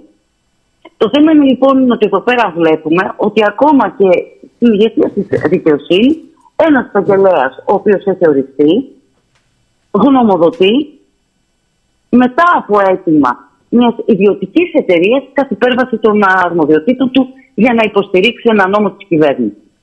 Αυτό το σχήμα είναι προβληματικό. Και τώρα το, το ερώτημα το οποίο τίθεται είναι ότι απέναντι σε τέτοιου είδους φαινόμενα τι κάνουμε; Εμείς αυτό το οποίο έχουμε προτείνει όσον αφορά ειδικά στην ηγεσία, όσον αφορά στην, στον ορισμό της ηγεσίας της δικαιοσύνης, είναι ότι θα πρέπει ε, να υπάρξει μεταρρύθμιση. Αυτό ε, ενδεχομένως βεβαίως θα χρειαστεί μια συνταγματική αναθεώρηση. Ε, θα πρέπει οπωσδήποτε να, γνωμοδοτού, να γνωμοδοτεί και το δικαστικό σώμα και η δικηγορική σύλλογη.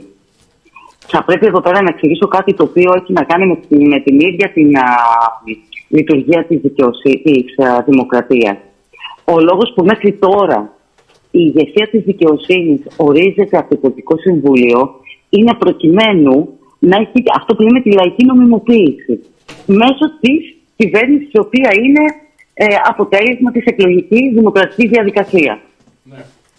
Αλλά βλέπουμε όμως ότι αυτός ο τρόπος με τον οποίο ορίζεται μέχρι σήμερα η δικαιοσύνη δημιουργεί κάποια κανάλια τα οποία με πολύ μεγάλη επίταση, κανάλια επικοινωνίας δηλαδή μεταξύ της κυβέρνησης και της δικαιοσύνης αυτών των δύο εξουσιών, αυτά τα κανάλια είναι πολύ πιο έντονα στην επικοινωνία τους. Και τα οποία έχουν ανοίξει το δρόμο για μια τέτοια συζήτηση όσον αφορά ε, τον τρόπο ορισμού της ηγεσίας. Και γι' αυτό και υπάρχει και μέσα αυτό ε, η δική μας η άποψη και μέρος του προγράμματος ως ΣΥΡΙΖΑ Προτευτική Συμμαχία είναι αυτό το οποίο μόλις προηγουμένως σας είπα. Μάλιστα. Ε, Τώρα, πάντως από- αυτό το οποίο είπατε πάντως για την πρώτη Αθηνών είναι ένας πολύ δύσκολος, ε, είναι μια πολύ σι- δύσκολη ενότητα εκλογική που, περιφέρεια στην οποία κατεβαίνετε. Πολύ παθη σίγουρα αλλά και πολύ δύσκολη με τον τρόπο που τουλάχιστον παραδοσιακά ψηφίζει ή τέλος πάντων με, ο, ε, και με, το, με τον κόσμο ο οποίος ζει εκεί πέρα, με το πώς αντιλαμβάνεται τα προβλήματα που σίγουρα πρώτη Αθηνών δεν είναι μόνο το κολονάκι βέβαια.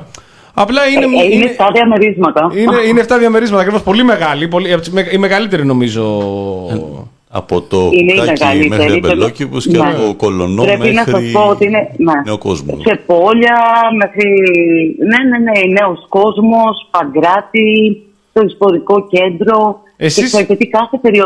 κάθε Εσείς- περιοχή ναι, ναι, ναι. έχει και τα, και τα ειδικότερα χαρακτηριστικά της. Τώρα- Και το βλέπεις αυτό στη...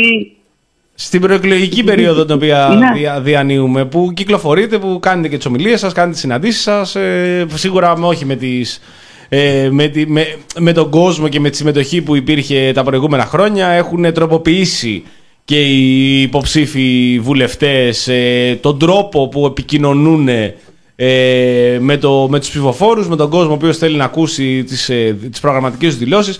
Τι είναι αυτό το οποίο αντιλαμβάνεστε, έτσι, σαν, σαν μια γρήγορη αναφορά, τι είναι αυτό το οποίο πιάνετε στην ατμόσφαιρα και αυτό το οποίο σας λέει ο κόσμος; Ε, αυτό το οποίο είναι το πρώτο πράγμα το οποίο έχει στο μυαλό του κόσμου. Αυτό με ρωτάτε. Ναι, ναι, αυτό το οποίο σας ελ- μιλάνε σε εσάς. ακρίβεια. Η ακρίβεια. Ε, η, η ακρίβεια. Ναι. Είναι αυτό το οποίο σας Είναι η προσεγγίζουν ακρίβεια. περισσότερο και σας λένε ότι τι θα γίνει με αυτό είναι κάτι το οποίο μας πνίγει Είναι η το ακρίβεια. σημαντικότερο. Ναι. Ναι, θα σας πω. Είναι η ακρίβεια, είναι η εργασιακή επισφάλεια. Μπορεί κάποιος να μην το λέει έτσι ακριβώς όπως σας το λέω εγώ, αλλά είναι η εργασιακή επισφάλεια. Δηλαδή ε, αυτό ότι ε, ο φόβος της απόλυσης, ε, οι εργαζόμενοι οι οποίοι είναι νοικιαζόμενοι από τη μία εταιρεία στην άλλη, ε, η ανεργία.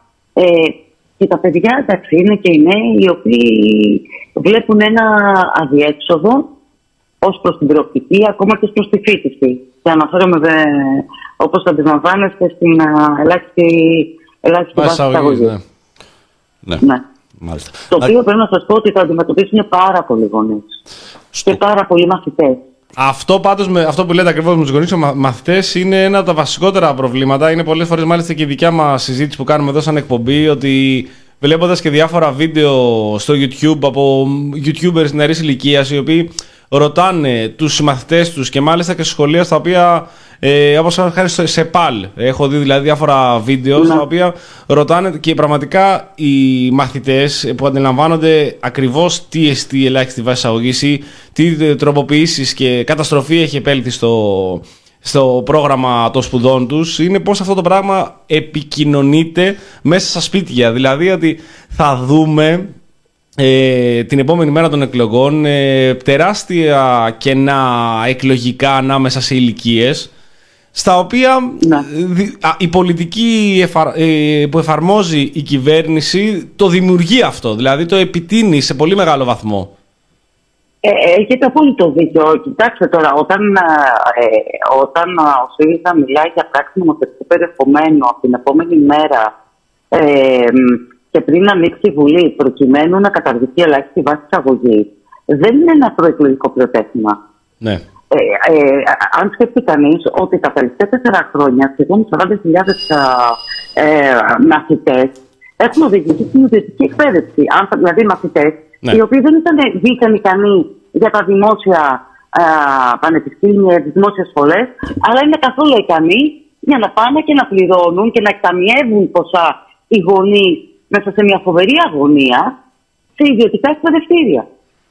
Είναι, είναι ένα από τα βασικότερα θέματα αυτό. Πραγματικά είναι πάρα πολλά βέβαια τα θέματα. Και γι' τα αυτό οποία- εμείς μιλάμε για κατάργηση. Ναι. Τα, ε, το, Είναι οποίο, πολύ ξεκάθαρο. το οποίο έχουμε δει στην πράξη. Τι σημαίνει, έχουμε δει στην πράξη τι είναι αυτό το οποίο δημιουργεί. Δημιουργεί ακριβώς αυτό τον αριθμό μαθητών οι οποίοι δεν έχουν δυνατότητα να σπουδάσουν, κόβονται μέσα σε αυτό το εντελώς ε, παράλογο μέτρο και υπάρχει η επικοινωνιακή ε, πολ- η επα- η επικοινωνία που δημιουργείται για το τι θέλουν όσοι θέλουν να καταργηθεί αυτή η ελάχιστη βάση εισαγωγής. Δηλαδή ότι θέλουν να βάζουν ε, κόσμο μέσα στα πανεπιστήμια, ε, να γίνουν οι αιώνιοι φοιτητές. Όλη αυτή η συζήτηση που έχει ξεκινήσει εδώ και πάρα πολλά χρόνια που μεταξύ δεν δημιουργεί κανένα πρόβλημα κατά Εντάξει, βάση. Ε, α- ακούστε, ε, εγώ μπορώ να καταλάβω μια συζήτηση η οποία αφορά στον, τρόπο, ε, στον χρόνο κατά τον οποίο θα μπορεί κάποιος να ολοκληρώσει τις σπουδές του. Αλλά αυτό το οποίο μπορώ να σας πω είναι ότι έχουμε ακούσει πράγματα τα οποία δεν ευσταθούν Ναι. από την Υπουργό Παιδεία. Δηλαδή ότι έχουν μπει άνθρωποι, ε, μαθητές με 0,5 μέσα στις σχολές. Ποτέ δεν έγινε Αυτά αυτό. είναι. Ε, πρώτα απ' όλα, ποτέ. Δεύτερο, αν έχει γίνει ένα, δύο, δεν μπορεί αυτό να καθορίζει τον κανόνα. Και δεν επηρεάζει και Επίσης. δημοσιονομικά την κυβέρνηση, δηλαδή Βεβαίως. την, το εκάστοτε Μα, κράτος. ε, τώρα η κυρία Κεραμέως έκανε πολύ συγκεκριμένες επιλογές. Δηλαδή, την ίδια ώρα που δεν ενισχύθηκε το, η δημόσια εκπαίδευση σε- στην ανώτατη εννοώ κλίμακα, ε, την ίδια ώρα ε, αναγνώρισε την ισοτιμία ε, των ΑΕΗ με τα κολέγια. Σε Ε, μια σειρά ταυτόχρονα έβαλε ειδικοτήτων την βάση- ολόκληρη, ναι. Ε, είναι, μια- ε, ε, αυτό είναι μια ολόκληρη πολιτική προσέγγιση. Η οποία, αυτή, οποία πραγματικά δείχνει- ζημιώνει, αυτή πραγματικά ζημιώνει το κράτος. Δηλαδή, αυτή ζημιώνει τα εισοδήματα των ε, γονέων, οι οποίοι βλέπουν τα παιδιά τους να μην περνάνε πουθενά και θα πρέπει να πληρώσουν τους κολλητούς των κολεγίων, όπου οι υπουργοί παρευρίσκονται στα εγγένειά τους. Αυτό είναι πραγματικά Έτσι ακριβώς όπως το α- λέτε. από τα πιο ανεπίτρεπτα που έχουν γίνει τα τελευταία χρόνια. Και με αποτέλεσμα το εισόδημα, το διαθέσιμο εισόδημα να μειώνεται, η αγοραστική δύναμη να μειώνεται και είναι κάτι το οποίο πραγματικά ζημιώνει την οικονομία σε αντίθεση με τους αιώνιους φοιτητές, οι οποίοι υπάρχουν χωρίς όμως να επηρεάσουν σε τίποτα την οικονομία, δηλαδή τα, τα, Ναι. τα πραγματικά οικονομικά στοιχεία του κράτους. Έχετε απόλυτο δίκιο στην καταγραφή και επίσης να πούμε ότι είναι και μια κυβέρνηση η οποία έκλεισε, έκλεισε τμήματα, και ειδικά στην περιφέρεια. Βέβαια. Βέβαια. Δηλαδή, αντί να, αντί να ενισχύεται το δημόσιο πανεπιστήμιο και το μόνο που θυμήθηκε είναι να, να φέρει νόμο για την α, αστυνομία μέσα στα πανεπιστήμια. Δεν πήγε πολύ καλά. Αυτό δεν μακροημέρευσε. Προσπαθήσανε, δεν τα Όχι. καταφέρανε.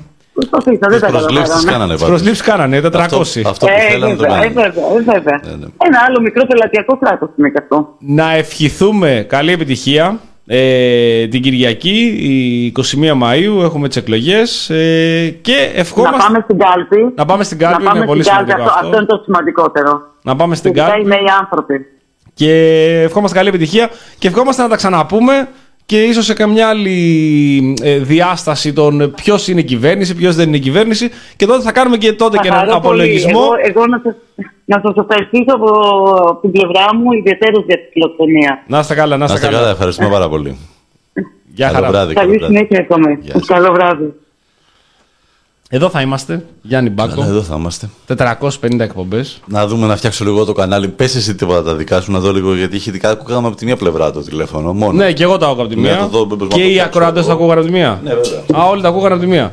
Εντάξει, ακούσατε όμως, δεν είχατε κανένα πρόβλημα. Τα ακούγατε μονοφωνικά. Είναι εδώ και σου λέω τι γίνεται. Αλλά παρόλα αυτά σημασία έχει ότι ακούσατε. Δημιουργούνται αυτά τα προβλήματα στο, στον αέρα. Δεν έχουμε υπολογιστεί για να το δούμε αυτό.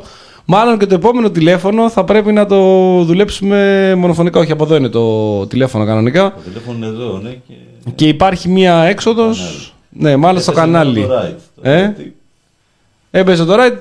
Παρ' όλα αυτά. ελ- Προχωράμε. προχωράμε και εσείς τα ακούτε. Πλησιάζετε το αυτί σας Είναι τα στο. γνωστά αυτά. Όποτε έρθουμε και δούμε Καμίλα στο στούντιο. Ναι, κάτι, κάτι χαλάει. Έχει Κάτι κάτι, χαλάει. θα Βγάλαμε μιλάμε τις στην κάμερες. γνωστό αυτό. Ακούσατε μόνο φωνοφωνικά.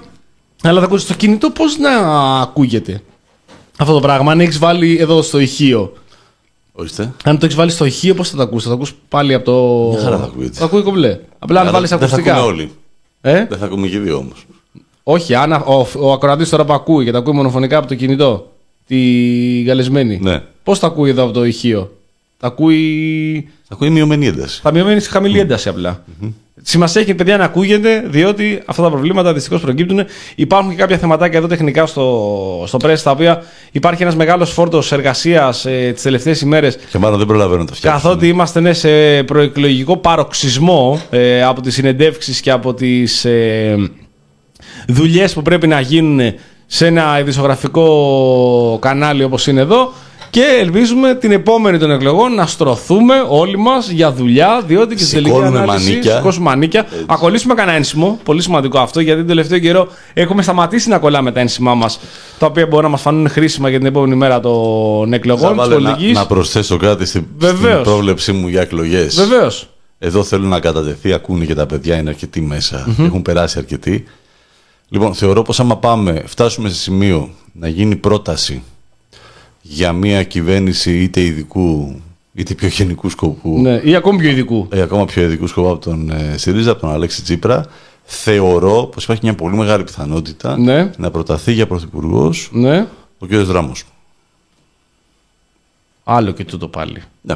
Να το γράψω; Γράψτε το, Το το, γράψω. καταρχάς έχει γραφτεί εδώ. Όχι, θα το γράψω και δεν θα το βλέπω, το διαβάζω. Δεν το θυμάμαι αυτό. Άλλο και τούτο πάλι. Επει- Καινούργιο. Επειδή η κυβέρνηση αυτή θα έχει, πιστεύω, ειδικού σκοπού, άμα είναι έτσι. Ειδικού, ειδικού. Ειδικού σκοπού θα, θα έχει μόνο ουδέτερο πρόσωπο. Ναι. Θα έχει ως σημεία την κάθαρση Μάλιστα. της, ε, το σκάνδαλο των υποκλοπών συν το κομμάτι των πληστηριασμών, τα εργασιακά ε, και όλα τα άλλα θέματα που έχουμε στην, ε, στην οικονομία μέχρι να γυρίσουμε από τις διακοπές και τη σεζόν και λοιπά Οκτώβριο για να πάμε στις επόμενες εκλογές θεωρώ ότι θα προταθεί ε, ο κύριος Δράμος ως ε, αυτός που το, το κράτησε ψηλά το θέμα. Ναι. Έδωσε πολύ μεγάλο αγώνα για τις υποκλοπές. Συζη- Παιδιά, σημειώθηκε αυτό. Το ακούσατε κι εσείς. Το έχω σημειώσει και εδώ εγώ στα κατάστοιχά μου εδώ πέρα. Μπάκος, πρωθυπουργός ειδικού σκοπού, Ράμος. Αυτό είναι ρελάνς τώρα με συν 200 ευρώ που έχει κάνει τώρα. Για ο αυτό Μπάκος. εγώ τα Φύγανε. παίρνω, φεύγω. Οι άλλοι φύγανε. Οι άλλοι μόλις φύγανε τρέχοντας. τους Το ψιθύρισα και φύγανε. Κούλαλης και Βλαχόπουλος μα καληνυχτήσαν γρήγορα γρήγορα. Δεν μη Μα διακόψουν. δεν μα καληνυχτήσανε, κάτι νοήματα έκανα. Κάνα νόηματα, ναι, για χαρά. Ε, γνωστά τώρα. Αλλά- Γνωστή δελφίνη. θα είναι, θα είναι εδώ πέρα την Τρίτη στις 23 του μήνα για να κάνουμε την αποτίμηση, την ουσιαστική αποτίμηση από την Κυριακή 21 Μαΐου όπου όπως είπε και η προηγούμενη κυρία Κουβέλη η καλεσμένη μας είναι πολύ σημαντικό, πάρα πολύ σημαντικό να το πείτε και στους φίλους σας, να το πείτε και στους συγγενείς σας, στους συναδέλφους σας ότι πρέπει να πάμε στην κάλπη. Εδώ σαν εκπομπή εμείς άλλωστε είμαστε μια εκπομπή η οποία δεν λέμε ποτέ τι πρέπει να ψηφίσετε, δεν μας ενδιαφέρει αυτό. Όλοι Αρκεί είναι- να ψηφίσετε Μητσοτάκη. Αρκεί να ψηφίσουμε Μητσοτάκη, αυτό είναι Αυτό σίγουρο. Ναι, πραγματικά είναι σίγουρο. είναι, ναι. Και η Χρυσή Αυγή και όλα τα υπόλοιπα, αλλά σίγουρα αποκλείεται να είστε εδώ πέρα άμα ψηφίσετε Χρυσή Αυγή, ακροδεξιά κόμματα, δεξιά κόμματα και όλα τα υπόλοιπα. Ή το Βελόπουλο, σίγουρα δεν θα σπαταλάγατε το χρόνο σας δύο ώρες να ακούτε τις ε, αγριοφωνάρες μας ε, ψηφίζοντα Μητσοτάκη. Αν παρόλα αυτά είστε μασοχιστές, είστε λίγο περίεργοι και θέλετε να ψηφίσετε και Μητσοτάκη και να ακούτε Γιάννη Ή θέλετε Μπάκο. να τον τιμωρήσετε. τιμωρήσετε. για να. Για να πώς, το, πώς το λέγει ο φέτος ο φίλος μου. Έτσι ώστε, έτσι τα έκανε, τώρα θα λουστεί αυτός. Ναι, να σωστό. κυβερνήσει άλλα τέσσερα χρόνια. υπάρχει μια τάση εδώ, να τη σημειώσουμε αυτό πριν πάμε στην επόμενη καλεσμένη, ότι υπάρχει μια τάση αυτό την οποία την ακούω, τη στηρίζω ενίοτε και λέω ότι όλοι μαζί, παιδιά, Κυριάκο Μητσοτάκη, όλοι. Και όσοι είμαστε τώρα, όσοι είστε τώρα μέσα, πηγαίνετε και ψηφίζετε μονοκούκι. Κυρία, μην βάλετε σταυρό, μην είστε τόσο ανώμαλοι. Ψηφίστε μόνο Μητσοτάκη, γιατί έτσι όπως τα έχει κάνει, θα τα λουστεί όλα. Δεν θα διαφύγει από τις εκλογές τώρα που θέλει να ξεφύγει. θα το Όχι, ρε λουστεί. μαλάκα, τι πάθαμε τώρα; Θα τη φάμε και εμείς όλοι βέβαια, όλοι μαζί. Θα τη φάμε και θα πούμε και περαστικά μας, όπως ο Τσίπρας, ο οποίος σε προεκλογική του συγκέντρωση είπε Αλέξη φυλάκια.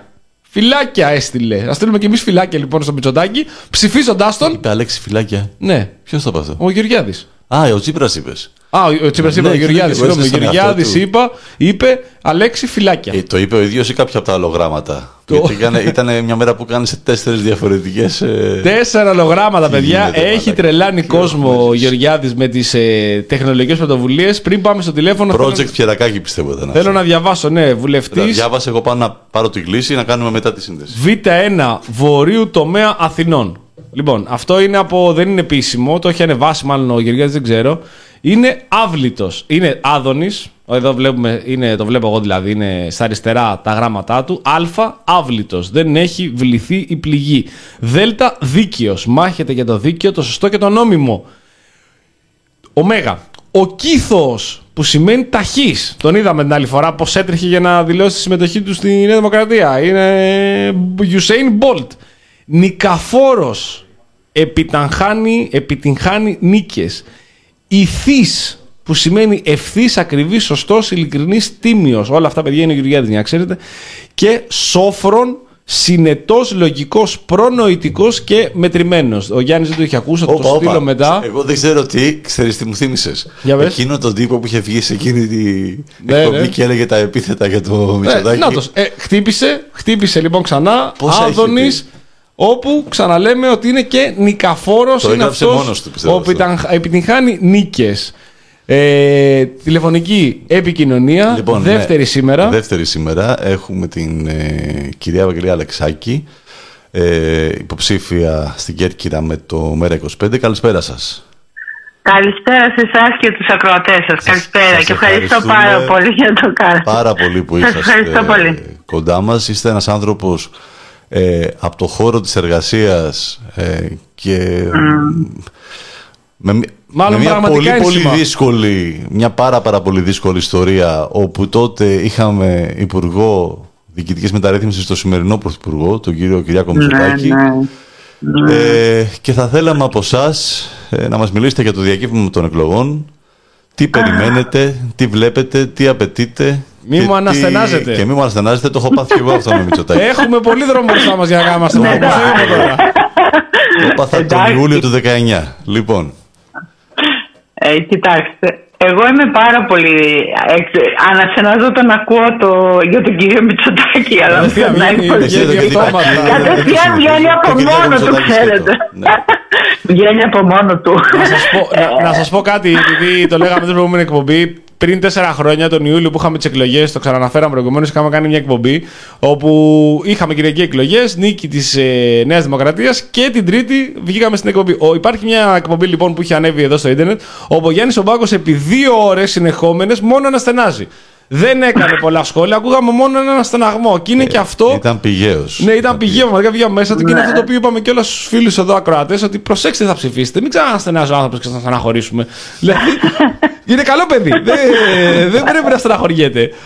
Αλλά πει- Ελπίζω, Πείτε μας, πείτε ελπίζω να μην, να μην αναστενάζουμε τόσο βαθιά ξανά Εμείς το ελπίζουμε, ναι. η Δευτέρα. Ε, κοιτάξτε να δείτε, εμείς ε, δίνουμε έναν, δώσαμε έναν μεγάλο αγώνα, με χαρά τον δώσαμε αυτόν τον αγώνα, πιστέψτε με. Είμαστε πολύ χαρούμενοι γιατί αντιμετωπίζουμε τη, μία από την κοινωνία πάντα τον καλό λόγο ότι μας αποδέχεται. Πιστεύουμε ότι θα πάμε καλά, πολύ καλά. Ε, από το 19 νομίζω ότι θα ανεβούμε πολύ πάνω. Εμείς, εγώ αυτή την εικόνα έχω τουλάχιστον από εδώ που είμαι τώρα ένα μήνα και δεν έχω φύγει καθόλου και έχω γυρίσει την Κέρκυρα σε χωριά. Έχουμε το περίπτερο τώρα, μοιράζουμε φυλάδια. έχουμε μια νεολαία τι να σας πω, που έρχεται στο περίπτερό μας και ζητά, ζητάνε μόνοι τους τα φυλάδια μας Μάλιστα. και θέλουν να πιάσουν να συζητάνε μαζί μας. Γι' αυτό λέω ότι αυτό που εισπράττουμε είναι πάρα πολύ για μας, ε, ε, μας ανεβάζει πάρα πολύ, μας κάνει πολύ χαρούμενους. Τι είναι αυτό το Ε. οποίο σας λένε, Δηλαδή, τώρα πια και είστε εκλογική περιφέρεια, στην οποία θα είστε υποψήφοι, το ρώτησα και στην προηγούμενη καλεσμένη μας.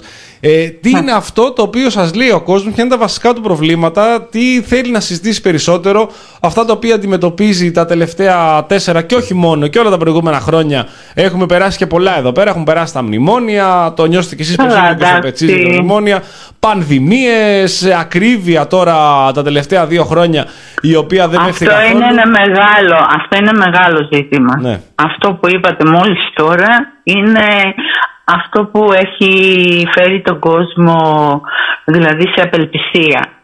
Εντάξει, ο κόσμος λέει ότι δεν υπάρχει. Αυτό που ζούμε ε, σταματάει ο μισθός στις, δε- ούτε στις 15 πλέον δεν φτάνει. Πρώτα λέγαμε στις 20 του μήνα, τώρα δεν φτάνει ούτε στις 15. Να σας πω ότι πήγαμε στη Λαϊκή 12.30 ώρα στην Κέρκυρα, 12.30 ώρα και μετρήσαμε 12 άτομα στη Λαϊκή που δεν μπορούσαμε να περάσουμε. Και ρωτάμε τους παραγωγούς, εκείνους τους εργαζόμενους, τι γίνεται, γιατί δεν υπάρχει κόσμος στη Λαϊκή, της Κέρκυρας που ήταν δεν μπορούσες να περάσεις αυτή την ώρα. Και μας λένε αυτά έχουν τελειώσει. Ξέρετε, Ο κόσμος έχουμε τι δει, δεν καταλαβαίνει. Δεν υπάρχουν χρήματα. έχουμε δει τον αρμόδιο Υπουργό Εμπορίου και Ανάπτυξης, τον ε, κύριο Γεωργιάδη, να, με την πολιτική του και την επικοινωνία που, που έχει τον επικοινωνιακό του λόγο, να σπρώχνει τον κόσμο προς τα σούπερ μάρκετ και να έχει απομακρύνει πάρα πάρα πάρα πολύ την κοινωνία Είναι και αλήθεια δίνει αυτό. ως λύση μόνιμα τα σούπερ μάρκετ και τους τοπικούς παραγωγούς, τη μικρομεσαία επιχείρηση, τη μικρή Ναι. επιχείρηση να την αφήνει ε, εκτός. Αυτό που Και η λέτε Λαϊκή έχει πολύ συμβαίνει, μεγάλο όντως. πρόβλημα. Συμβαίνει. Αυτό μας είπαν και οι άνθρωποι εκεί, οι μικροπαραγωγοί ειδικά. Αυτό μας είπαν ότι ο κόσμος σέρνεται πλέον στα σούπερ μάρκετ για να πετύχει μια τιμή ε, μικρότερη, για να πετύχει αυτό το, αυ- τα ηλίθια πας, τα ηλίθια καλάθια που μας έχουν βάλει, μα, έχουν υποτιμήσει τη ζωή μας. μας έχουν, δηλαδή δεν είμαστε επέτες.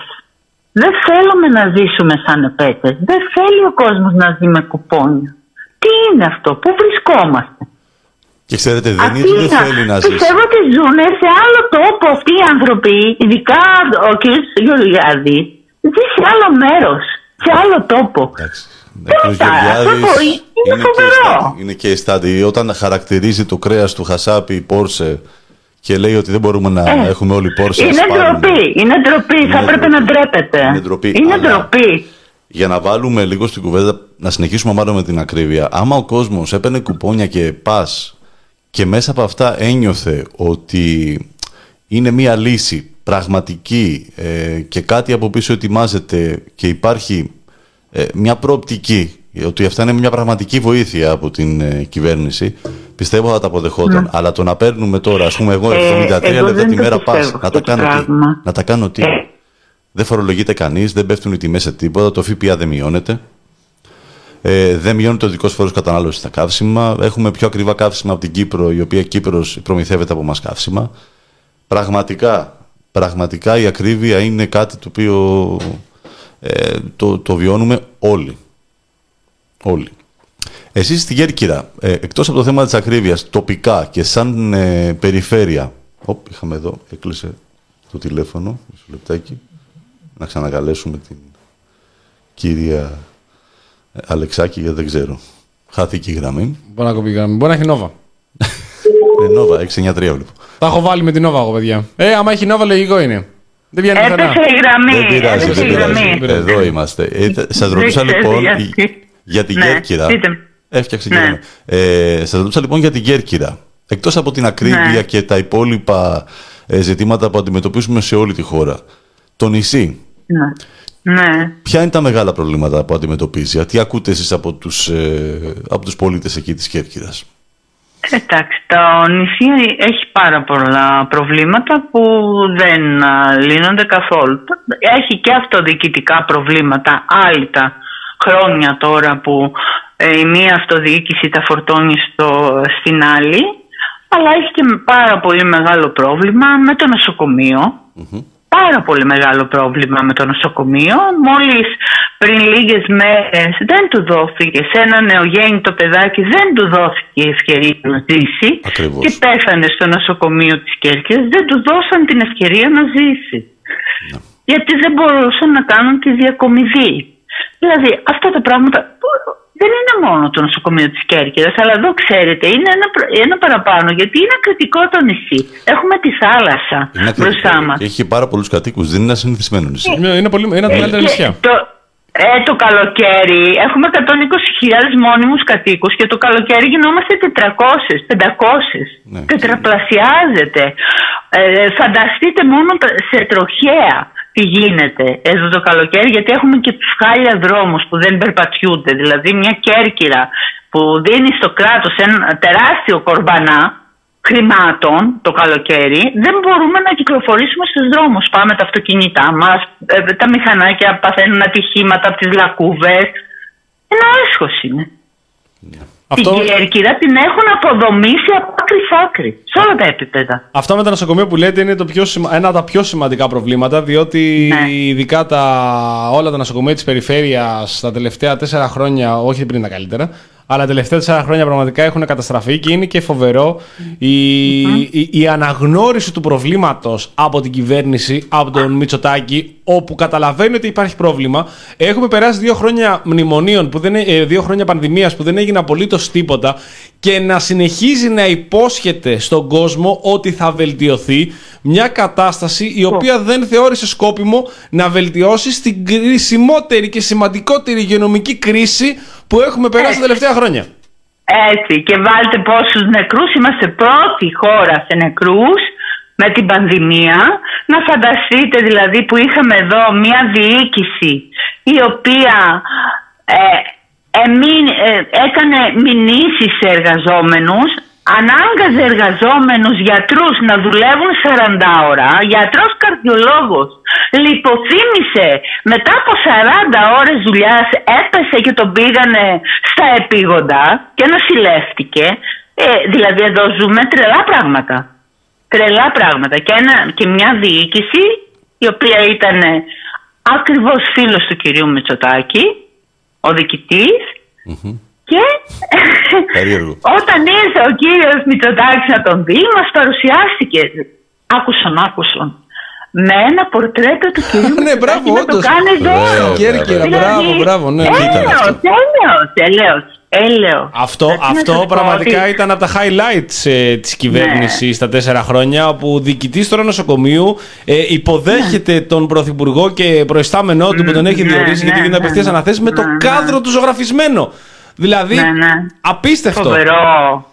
Ότι διώκονται ακόμα δεν έχει τελειώσει οι δύο εργαζόμενοι στο νοσοκομείο γιατί χάλασε ένα μηχάνημα και τους χρεώσαν να πληρώσουν 10.000 ευρώ οι ίδιοι εργαζόμενοι. Λες και τα μηχανήματα δεν είναι για να χαλάνε κάποια ναι, ναι. στιγμή. Ναι. Δηλαδή δεν είναι, αυτό, δεν, δεν, δεν, αυτό δεν λειτουργεί τίποτα σε αυτή τη χώρα. Δεν ξέρω αν υπάρχει κάτι που να λειτουργεί και πώς να λειτουργεί αφού, αφού τα έχουν αποδομήσει, τα έχουν ξεπουλήσει όλα για να τα, κάνουν, να τα δώσουν σε ιδιώτες τώρα. Τι να λέμε. Στόχος Αυτή και είναι- είναι η αλήθεια.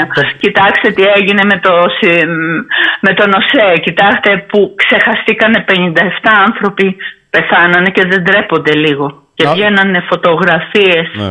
Και να Τι προσθέσουμε ότι φωτογραφίες. πριν λίγο ο Μητσοτάκης όπως είπαμε και προηγουμένως είπε ότι οι συγγενείς των ε, θυμάτων ε, όπου κάνανε μήνυση σήμερα σε 17 πολιτικά πρόσωπα εργαλειοποιούν τον θάνατο Ναι. τον δικό τους και δεν είναι σωστό να εργαλειοποιείται ο θάνατος Αν είναι δυνατόν. γιατί είναι άλλωστε γνωστό και ότι όπως είπαμε πριν η Νέα Δημοκρατία είναι ένα κόμμα το οποίο το μόνο που δεν κάνει είναι να εργαλειοποιεί θανάτους και Ναι. ε, Α. τέτοια δυστυχήματα τραγικά.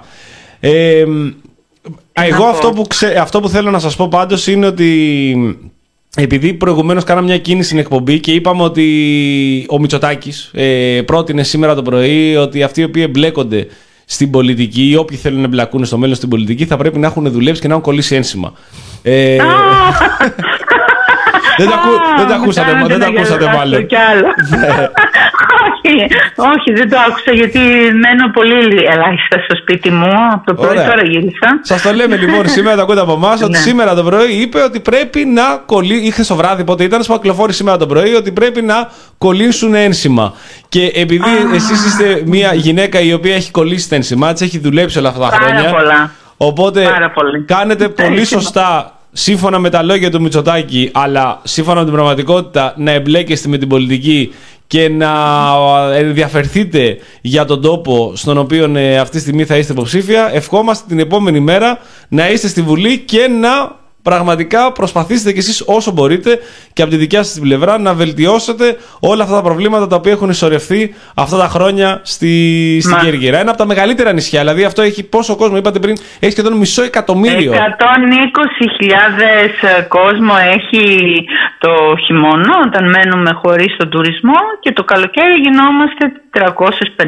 Είναι το νησί με τον πιο πολύ πληθυσμό στα Ευτάνησα. Σε φτάνησα. Και σε σχέση, Ναι, ας πούμε, ναι, με το ναι. δεύτερο μεγαλύτερο που είναι η Κεφαλονιά, έχει υπερδιπλάσιο. Ναι, ναι, ναι. ναι. Έχει πάρα, πάρα πολύ κόσμο η Κερκύρα. Και μια πάρα, πάρα, πάρα Πάρα πολύ μεγάλη πολύ, και ναι. πανέμορφη πόλη. Και είναι πολύ Ε, δεν σημαντικό. ξέρω αν έχετε Έχουμε έρθει. έρθει, έχω έρθει. Μια Έχω φορά, χρόνια, ναι. έχω χρόνια να έρθω. Ε, ε, και είναι πολύ σημαντικό, όπως είπαμε προηγουμένως, να κατέβει ο κόσμος να ψηφίσει, να πάει ο κόσμος να ψηφίσει και να ψηφίσουν οι νέοι όσοι Οι μπορούν. νέοι άνθρωποι. Ναι. Ναι. Όσοι μπορούν, μπορούν γιατί γιατί εργάζονται. όπως τα καταφέρανε, όπως τα καταφέρανε, εμείς είχαμε κατεβάσει πρόταση να ψηφίσουν οι νέοι άνθρωποι εκεί που εργάζονται, όπως είναι οι αστυνομικοί, όπως είναι οι φαντάροι, όπως όπως, αλλά τελικά δεν α, εισακουστήκαμε βέβαια και σωστά δεν το έκανε ο κ. Μητσοτάκης κατά την άποψή του, γιατί δεν έχει ψηφοφόρους σε αυτή την ηλικία και το ξέρει πάρα πολύ καλά. Έχει μηδενικό Και το έρισμα. ξέρει. Μηδενικό πα- έρισμα. Έτσι, μπράβο, ναι. Και γι' αυτό και η επιλογή Ε, του αυτό άλλωστε ήταν. να κάνει τέτοια ημερομηνία τις εκλογές και με την Ε, ε, βέβαια, οψιόν βέβαια. για τις δεύτερες εκλογές τον Ιούλη, Βέβαια. Το αποτέλεσμα θα είναι ακόμη Τότε, πιο. τότε που θα έχουν φύγει και οι υπόλοιποι. Αν Θα έχουν κάποιοι είναι φύγει, εδώ ναι. 21 Μάη, Ακόμα Ιούλη, πιο τραγικό θα είναι για την νεολαία το αποτέλεσμα Ακριβώς. με τις δεύτερες εκλογές γιατί εντάξει και τώρα να προσπαθήσουν τα παιδιά έστω να κάνουν μια θυσία να μπορέσουν να φύγουν μια μέρα για βάλτε τα έξοδα για να πάει κάποιος που Ε, βέβαια. δουλεύει. Και δεν είναι και όπως παλιά Α, που θα τα το μεγάλα δώσουνε και κόμματα την άδεια. θυμόμαστε που βάζανε τσάρτερ και πληρώναν. Τα Ναι, πούλμαν. σίγουρα, και πληρώνανε και εισιτήρια Ναι, και ακριβώς. έξοδα και από όλα. Τώρα Ακριβώς, εντάξει. ακριβώς. Καλά, δεν ξέρει. Δεν ξέρει. Ε, Εντάξει, Η τα μεγάλα συγκεκριμένη- κόμματα που έχουν χρήματα, δεν ξέρω για τώρα. Η Νέα Δημοκρατία θα μπορούσε να το Η Νέα κάνει και αυτό. Δημοκρατία Εγώ και το να μην πι- έχει, Εγώ το βρίσκει χρήματα. πιστεύω. Βρίσκει χρήματα η Ε, Νέα ε. Δημοκρατία. Ε, ε, ναι, τόσα που χρωστάει στο κράτος, Ακριβώς. κατά τα άλλα, ε, τόσα που χρωστάει στο κράτος, εδώ βουλιάξανε μια Ολυμπιακή με τα σούρτα φέρτα τους, με τα ταξίδια τους. Ε, να μην τα λέμε τώρα, να μην Ε. τα λέμε τι χρωστάνε. Και Μισό δις, μισό δις τέλος κοντά. πάντων. Κυρία Αυτοί Αλεξάκη. λένε πάντως ότι. Οκ, σας ευχαριστώ πάρα πολύ. Όχι, θα, Ε, ήθελα, θα ήθελα ένα, σχόλιο. τελευταίο σχόλιο για τον ε, αγώνα που πείτε είχατε μου. δώσει ως ε, εργαζόμενοι στο Υπουργείο Οικονομικών ναι. ε, και για την διαχείριση της τότε κατάστασης. Ένα μικρό σχόλιο, τι σας έμεινε από αυτό; μου έμεινε από αυτό ότι ο άνθρωπος πρέπει να δίνει τον αγώνα και να τον πιστεύει. Α, Γιατί αν δεν το πιστέψεις τον αγώνα και δεν το δώσεις μέχρι τέλους όπως το αισθάνεσαι, εμείς το, αυτό το πράγμα που κάναμε τότε το πιστέψαμε. Όταν κοίταξα τον κύριο Μητσοτάκη στα μάτια και ανέβηκα στο Υπουργείο γιατί ήμουν στο συντονιστικό, του λέω τι κάνατε Υπουργέ; Πήρατε 595 γυναίκες και τις ρίξατε σε ένα λάκκο ζωντανές οι οποίες είναι από 40 μέχρι 60 χρονών δεν έχουν κανέ, δεν, δεν θα μπορέσουν ποτέ να βρουν δουλειά γιατί τα παιδιά μας δεν ή- ήταν άνεργα και δούλευαν με συμβάσεις και ακόμα. Λοιπόν, αυτό που κάνατε είναι ένα έγκλημα. Και με κοιτάει στα μάτια, σαν τώρα το θυμάμαι, ο κύριος Μητσοτάκης και μου λέει ναι κυρία μου, ο αγώνας σας είναι δίκαιος και πολύ μεγάλος. Αλλά εμείς είμαστε υποχρεωμένοι εμείς να πάμε τη χώρα μπροστά και να γινόμαστε κάποια φορά και δυσάρεστοι. Λέω, με τα χρήματα τα πενιχρά που παίρνουμε εμείς θα σωθεί η χώρα. Μου λέει, τι από αυτά; Ωραία του λέω Υπουργέ, να ξέρετε ότι εμείς είμαστε αποφασισμένες. Γιατί αν βαστάς μια σκούπα και μια σφουγγαρίστρα και βγάζεις τη ζωή σου και σπουδάζεις και μεγαλώνεις παιδιά, είσαι αγωνίστρια έτσι κι αλλιώς. Οπότε δεν ξέρατε με ποιες τα βάλατε. Δεν καταλάβατε με ποιες τα βάλετε. Θέλετε να πάρετε και πτώματα. Ένα πτώμα θα πάρετε. Εμείς είμαστε αποφασισμένες. Κάποια θα πέσει στην Καραγιόρη Σερβίας και θα εξαφανιστείτε από την Ελλάδα. Δεν θα ξαναφανείτε πουθενά. Και προχωρήστε. Και μου λέει ο κύριος Μητσοτάκης, μη λέτε τραγικά πράγματα. Τραγικός είσαι εσείς του λέω. Εγώ δεν λέω τραγικά πράγματα. Εγώ είμαι αποφασισμένη να πάρω τη δουλειά μου πίσω. Μετά από 20 χρόνια δουλειάς δεν θα μου την κλέψετε. Εγώ θα γυρίσω σπίτι μου με τη δουλειά μου. Αυτό πρέπει να κάνει ο κόσμος. Πρέπει να αντιδράσει σε αυτό που ζούμε. Να πει δεν πάει άλλο. Να μην αφήνουμε τους άλλους να μας κοροϊδεύουν και να μας δουλεύουν. Δεν πρέπει να το κάνουμε αυτό. Πρέπει να στυλώσουμε τα πόδια, να σηκώσουμε ψηλά τη γροθιά και να πούμε ως εδώ. Αυτό μου έχει μείνει εμένα από τον αγώνα αυτόν και έτσι πρέπει να κάνει όλος ο κόσμος και όλη η κοινωνία σήμερα. Για να πάρει τη ζωή της πίσω. Γιατί αυτοί μας έχουν πάρει τη ζωή. Μας κλέψανε τη ζωή τη δικιά μας και των παιδιών μας και των εγγονιών μας. Πολύ σωστό. Σας ευχόμαστε Σας καλή ευχαριστούμε πάρα επιτυχία. πολύ. Ευχόμαστε ό,τι καλύτερο Να για την είστε καλά. Κυριακή. Και Σας ελπίζω, ευχαριστώ. Ευχαριστώ που με πήρατε. Να είστε καλά. ελπίζω να τα ξαναπούμε σύντομα από άλλη σκοπιά πάλι. Να είσαστε με- και μέσα στη Βουλή και να μπορούμε να τα ξαναπούμε. Ευχαριστούμε Καλό πάρα βράδυ. πολύ. Να είστε Καλό βράδυ. καλά. Καλό σας βράδυ. Καλό Γεια βράδυ, σας. γεια Γεια σας. σας. Πραγματικοί αγωνιστές της ζωής. Τι να πούμε εμείς τώρα, ό,τι και να λέμε.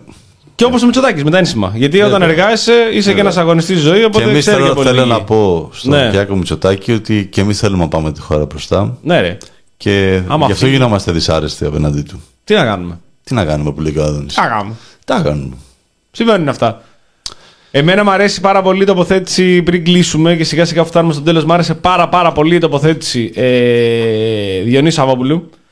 Ο οποίος για άλλη μια φορά αποφάσισε Ω, να καημένε κι εσύ. μπει μέσα στα δύσκολα μονοπάτια και να πει ότι πρέπει να ψηφίσουμε Τσουτάκι διότι θέλουμε σταθερή χώρα. Και πηγαίνει ο κόσμος από κάτω και σχολιάζει αυτό το οποίο λέει ο Σαββόπουλος. Δηλαδή, είναι φοβερό αυτό το πράγμα ότι βγαίνει ο κάθε ένας και λέει ό,τι θέλει. Έτσι λειτουργεί η δημοκρατία. Μπορεί ο καθένας να πει ό,τι θέλει. Ακόμη και αν αυτό το οποίο έχεις πει είναι πατάτα. Δεν έχει σημασία, είναι μαλακία. Μαλακία ολικής όμως, όχι απλά μια μικρή μαλακία. Οκ, το καταλαβαίνουμε. Το ακούω. Και από κάτω το ακούω. Και από κάτω υπάρχει αντίστοιχη κριτική. Άμα θέλεις κριτική, άμα θες να πεις κάτι χωρίς κριτική, πες στους φίλους σου. Που θα σε ακούσουν και δεν θα σε κριτικάρουν. Φίλοι σου είναι, έχουν καταλάβει τι άνθρωπος είσαι. Αν όμως το πεις δημόσια, από κάτω θα υπάρχει κριτική. Οπότε βγαίνει το πρόταγκον και γυρνάει και λέει: Έχει δικαίωμα να μιλάει ο Σαββόπουλος. Και από κάτω προφανώς μιλάει ότι εμείς που επιτιθόμαστε στο Σαββόπουλο θέλουμε να τον φημώσουμε ή να τον σταματήσουμε να μιλάει. Ναι. Όχι. Επειδή λοιπόν δεν θέλουμε να σταματήσουμε κανέναν ή να φημώσουμε κανέναν στο να μιλάει, έχουμε αφήσει τελείως εδώ και πολλά χρόνια πάρα πολύ κόσμο που δεν θα έπρεπε πραγματικά να μιλάει, αλλά μιλάει. Δεν γίνεται διαφορετικά από το να μην μιλάμε. Οι κριτικές είναι προς το παρόν τουλάχιστον, όπως το βλέπουν αυτοί, ευπρόσδεκτες. Όποιος δεν θέλει την κριτική, να πάει στην οικογένειά του, να πάει στους φίλους του, να πει τις παπάρες του, να είμαστε όλοι ευχαριστημένοι. Βιβλία δώρο. Πάμε. Έχουμε δύο βιβλία. Έχουμε το μαγικό βοηθό της Τζέννης Μωραήτη εκδόσει ταξιδευτή από μια σειρά λαϊκός πολιτισμός. Είναι ε, μια παραμυθολογική μελέτη. Είναι ένα εξαιρετικό βιβλίο. Ε, το οποίο θα κερδίσει ο πρώτος που θα στείλει στο inbox του Νόστιμο Μονίμας στο facebook τη λέξη Διονύσης. Διονύσης και έχουμε επίσης και ένα μυθιστόρημα ε, του Παύλου Πατσούκα η ένα τη γέφυρα όπου αυτό θα κερδίσει όποιος στείλει πρώτος ε, τη λέξη Τσακνής. Στο, το περιμένετε με τον Δεν Σαββόπουλο, θα- αλλά σας τις σκάσαμε. ε, στο inbox του Νόστιμο Μονίμαρ στο facebook. Θα δούμε, θα σας απαντήσουμε τις επόμενες ώρες ή αύριο το πρωί. Και θα Για τους σταλούν συνειδητές άμεσα. Και θα σταλούν άμεσα αφού συνεννοηθούμε τα βιβλία εδώ από τον αρχή courier της εκπομπής. Ο του. πρώτος που στέλνει τη λέξη Διονύσης κερδίζει το πρώτο βιβλίο από Γιάννης. Ο δεύτερος που στέλνει πρώτος τη λέξη Τσακνής κερδίζει τη δεύτερη. Το Ένα δεύτερο πάρα, βιβλίο. πάρα πολύ σύντομο σχόλιο για τις Ναι. τουρκικές εκλογές. Γιατί; Τουρκικές εκλογές. Δεν Α, δεν είπαμε, κουβέντα, πολύ άλλος έφυγε, ναι. Όπου φαίνεται ότι ο Ερντογάν βαστάει, αν και οι δημοσκοπήσεις έδιναν ε, το αντίθετο. Εγώ θέλω απλά να πω ότι, είχα, ε, ότι έχουμε, όπως φαίνεται, αυτή την τετραετία μια πολύ μεγάλη νίκη της ελληνικής εξωτερικής πολιτικής. Ναι. καθώς στο γράφημα της Le Monde που μας δείχνει το ποιες περιοχές κερδίζει ο Ερντογάν, ποιες ο Κιλιτζάρογλου, αυτά τα ονόματα πια, Ναι, έλατε. ε, βλέπουμε και τα δωδεκάνησα μέσα και τυχείο που τις παίρνει ο, ο Κιλιτζάρογλου. δεύτερος, ο Κιλιτζάρογλου. Ε, πολύ μεγάλη επιτυχία αυτή. Χίος, Λέσβος, Σάμος, Όχι Ικαρία. Λέσβος, δεν είναι Λέσβος. Α, Λέσβος δεν είναι μέσα; Όχι, είναι από τυχείο και κάτω Εκεί μέχρι και τη κάτω, Ρόδο όλο. Όλοι ψηφίζουν να ξέρετε Κιλιτζάρογλου. Μπράβο. Πολύ μεγάλη επιτυχία. Να έχουμε καταφέρει το Ταρκετζίαν. Το έχουν καταλάβει οι Γάλλοι. Το έχουν τι είναι. καταλάβει οι Γάλλοι. Είναι Εντάξει, πολύ πέρασε. μεγάλη επιτυχία. Πολύ, μπράβο, Πέρασε. μπράβο, μπράβο, μπράβο. Το ακούμε κι εμείς αυτό. Ο Γεωργιάδης κάνει ό,τι μπορεί βέβαια, έκανε ό,τι μπορούσε, αλλά δεν μπορούσε να κάνει κάτι άλλο. Οπότε τι χάσαμε, τη Ρόδο και χάσαμε. Μόνο Ρόδο, Χίο, Κο, Σάμου, Ικαρία, πάνε και οι φούρνοι που θα πάμε Μήπως διακοπές. είναι οι πρέσπες του Αιγαίου. Δεν, εντάξει, και Πώς σαν. ανταλλάξαν το Αιγαίο. Και σαν και για, το, you- για, το, you- για το Youth Pass. Ε, εντάξει, και αυτό το εφιολόγημα, οι πρέσπες του Αιγαίου πρέπει να καταλάβω δεν βγάζει κανένα απολύτως νόημα. Δεν βγάζει. Και οι πρέ- οι πρέσπες του Αιγαίου. Σκεφτείτε το, πείτε το. Πηγαίνετε προς το καθένα και πείτε πρέσπες του Αιγαίου. Καμία σχέση. Άλλο οι πρέσπες, άλλο το Αιγαίο. Λοιπόν, φτάσαμε στο τέλος. Συνεχίζεται το πρόγραμμα. Με τι συνεχίζει το πρόγραμμα, άλλα μας Έχουμε έλεγε. Σπύρο γραμμένο. Ναι. Δεν ξέρω, είναι ο κανονικός ή είναι ο πρώτος Το λόγραμα. ραδιοφωνικός παρουσιαστής του The Press Project. Ε, είναι ψηφιακός. Πολύ πιθανό. Γιατί έχουμε τον Ερμή στην ΕΡΤ. Αλλά ο Καμίλιαλη μας έλεγε ότι υπάρχει συνέντευξη μετά. Κοίταξε, ο Σπύρος έτσι κι αλλιώς βγαίνει ραδιόφωνο. Στο ραδιόφωνο του The Press Project θα ακούνε τα παιδιά το Σπύρο γραμμένο. Αν εκπέμπει το ραδιόφωνο. Αν εκπέμπει, θα το βάλει ο Σπύρος να εκπέμπει, θα ξέρει αυτά. Εγώ δεν Ξέρει, ωραία, ασχολούμαι. εντάξει. Ε, στο YouTube, 11 και 10 κάνει πρεμιέρα ε, η συνέντευξη με τον ε, Κλέωνα Γρηγοριάδη. Κλέον Γρηγορέαβη, μέρα 25. Εδώ συνεντεύξει ένα κύκλο συνεντεύξεων που κάνει το Press Project με διάφορους υποψήφιους για τις ελληνικές εκλογές 21 Μαου 2023.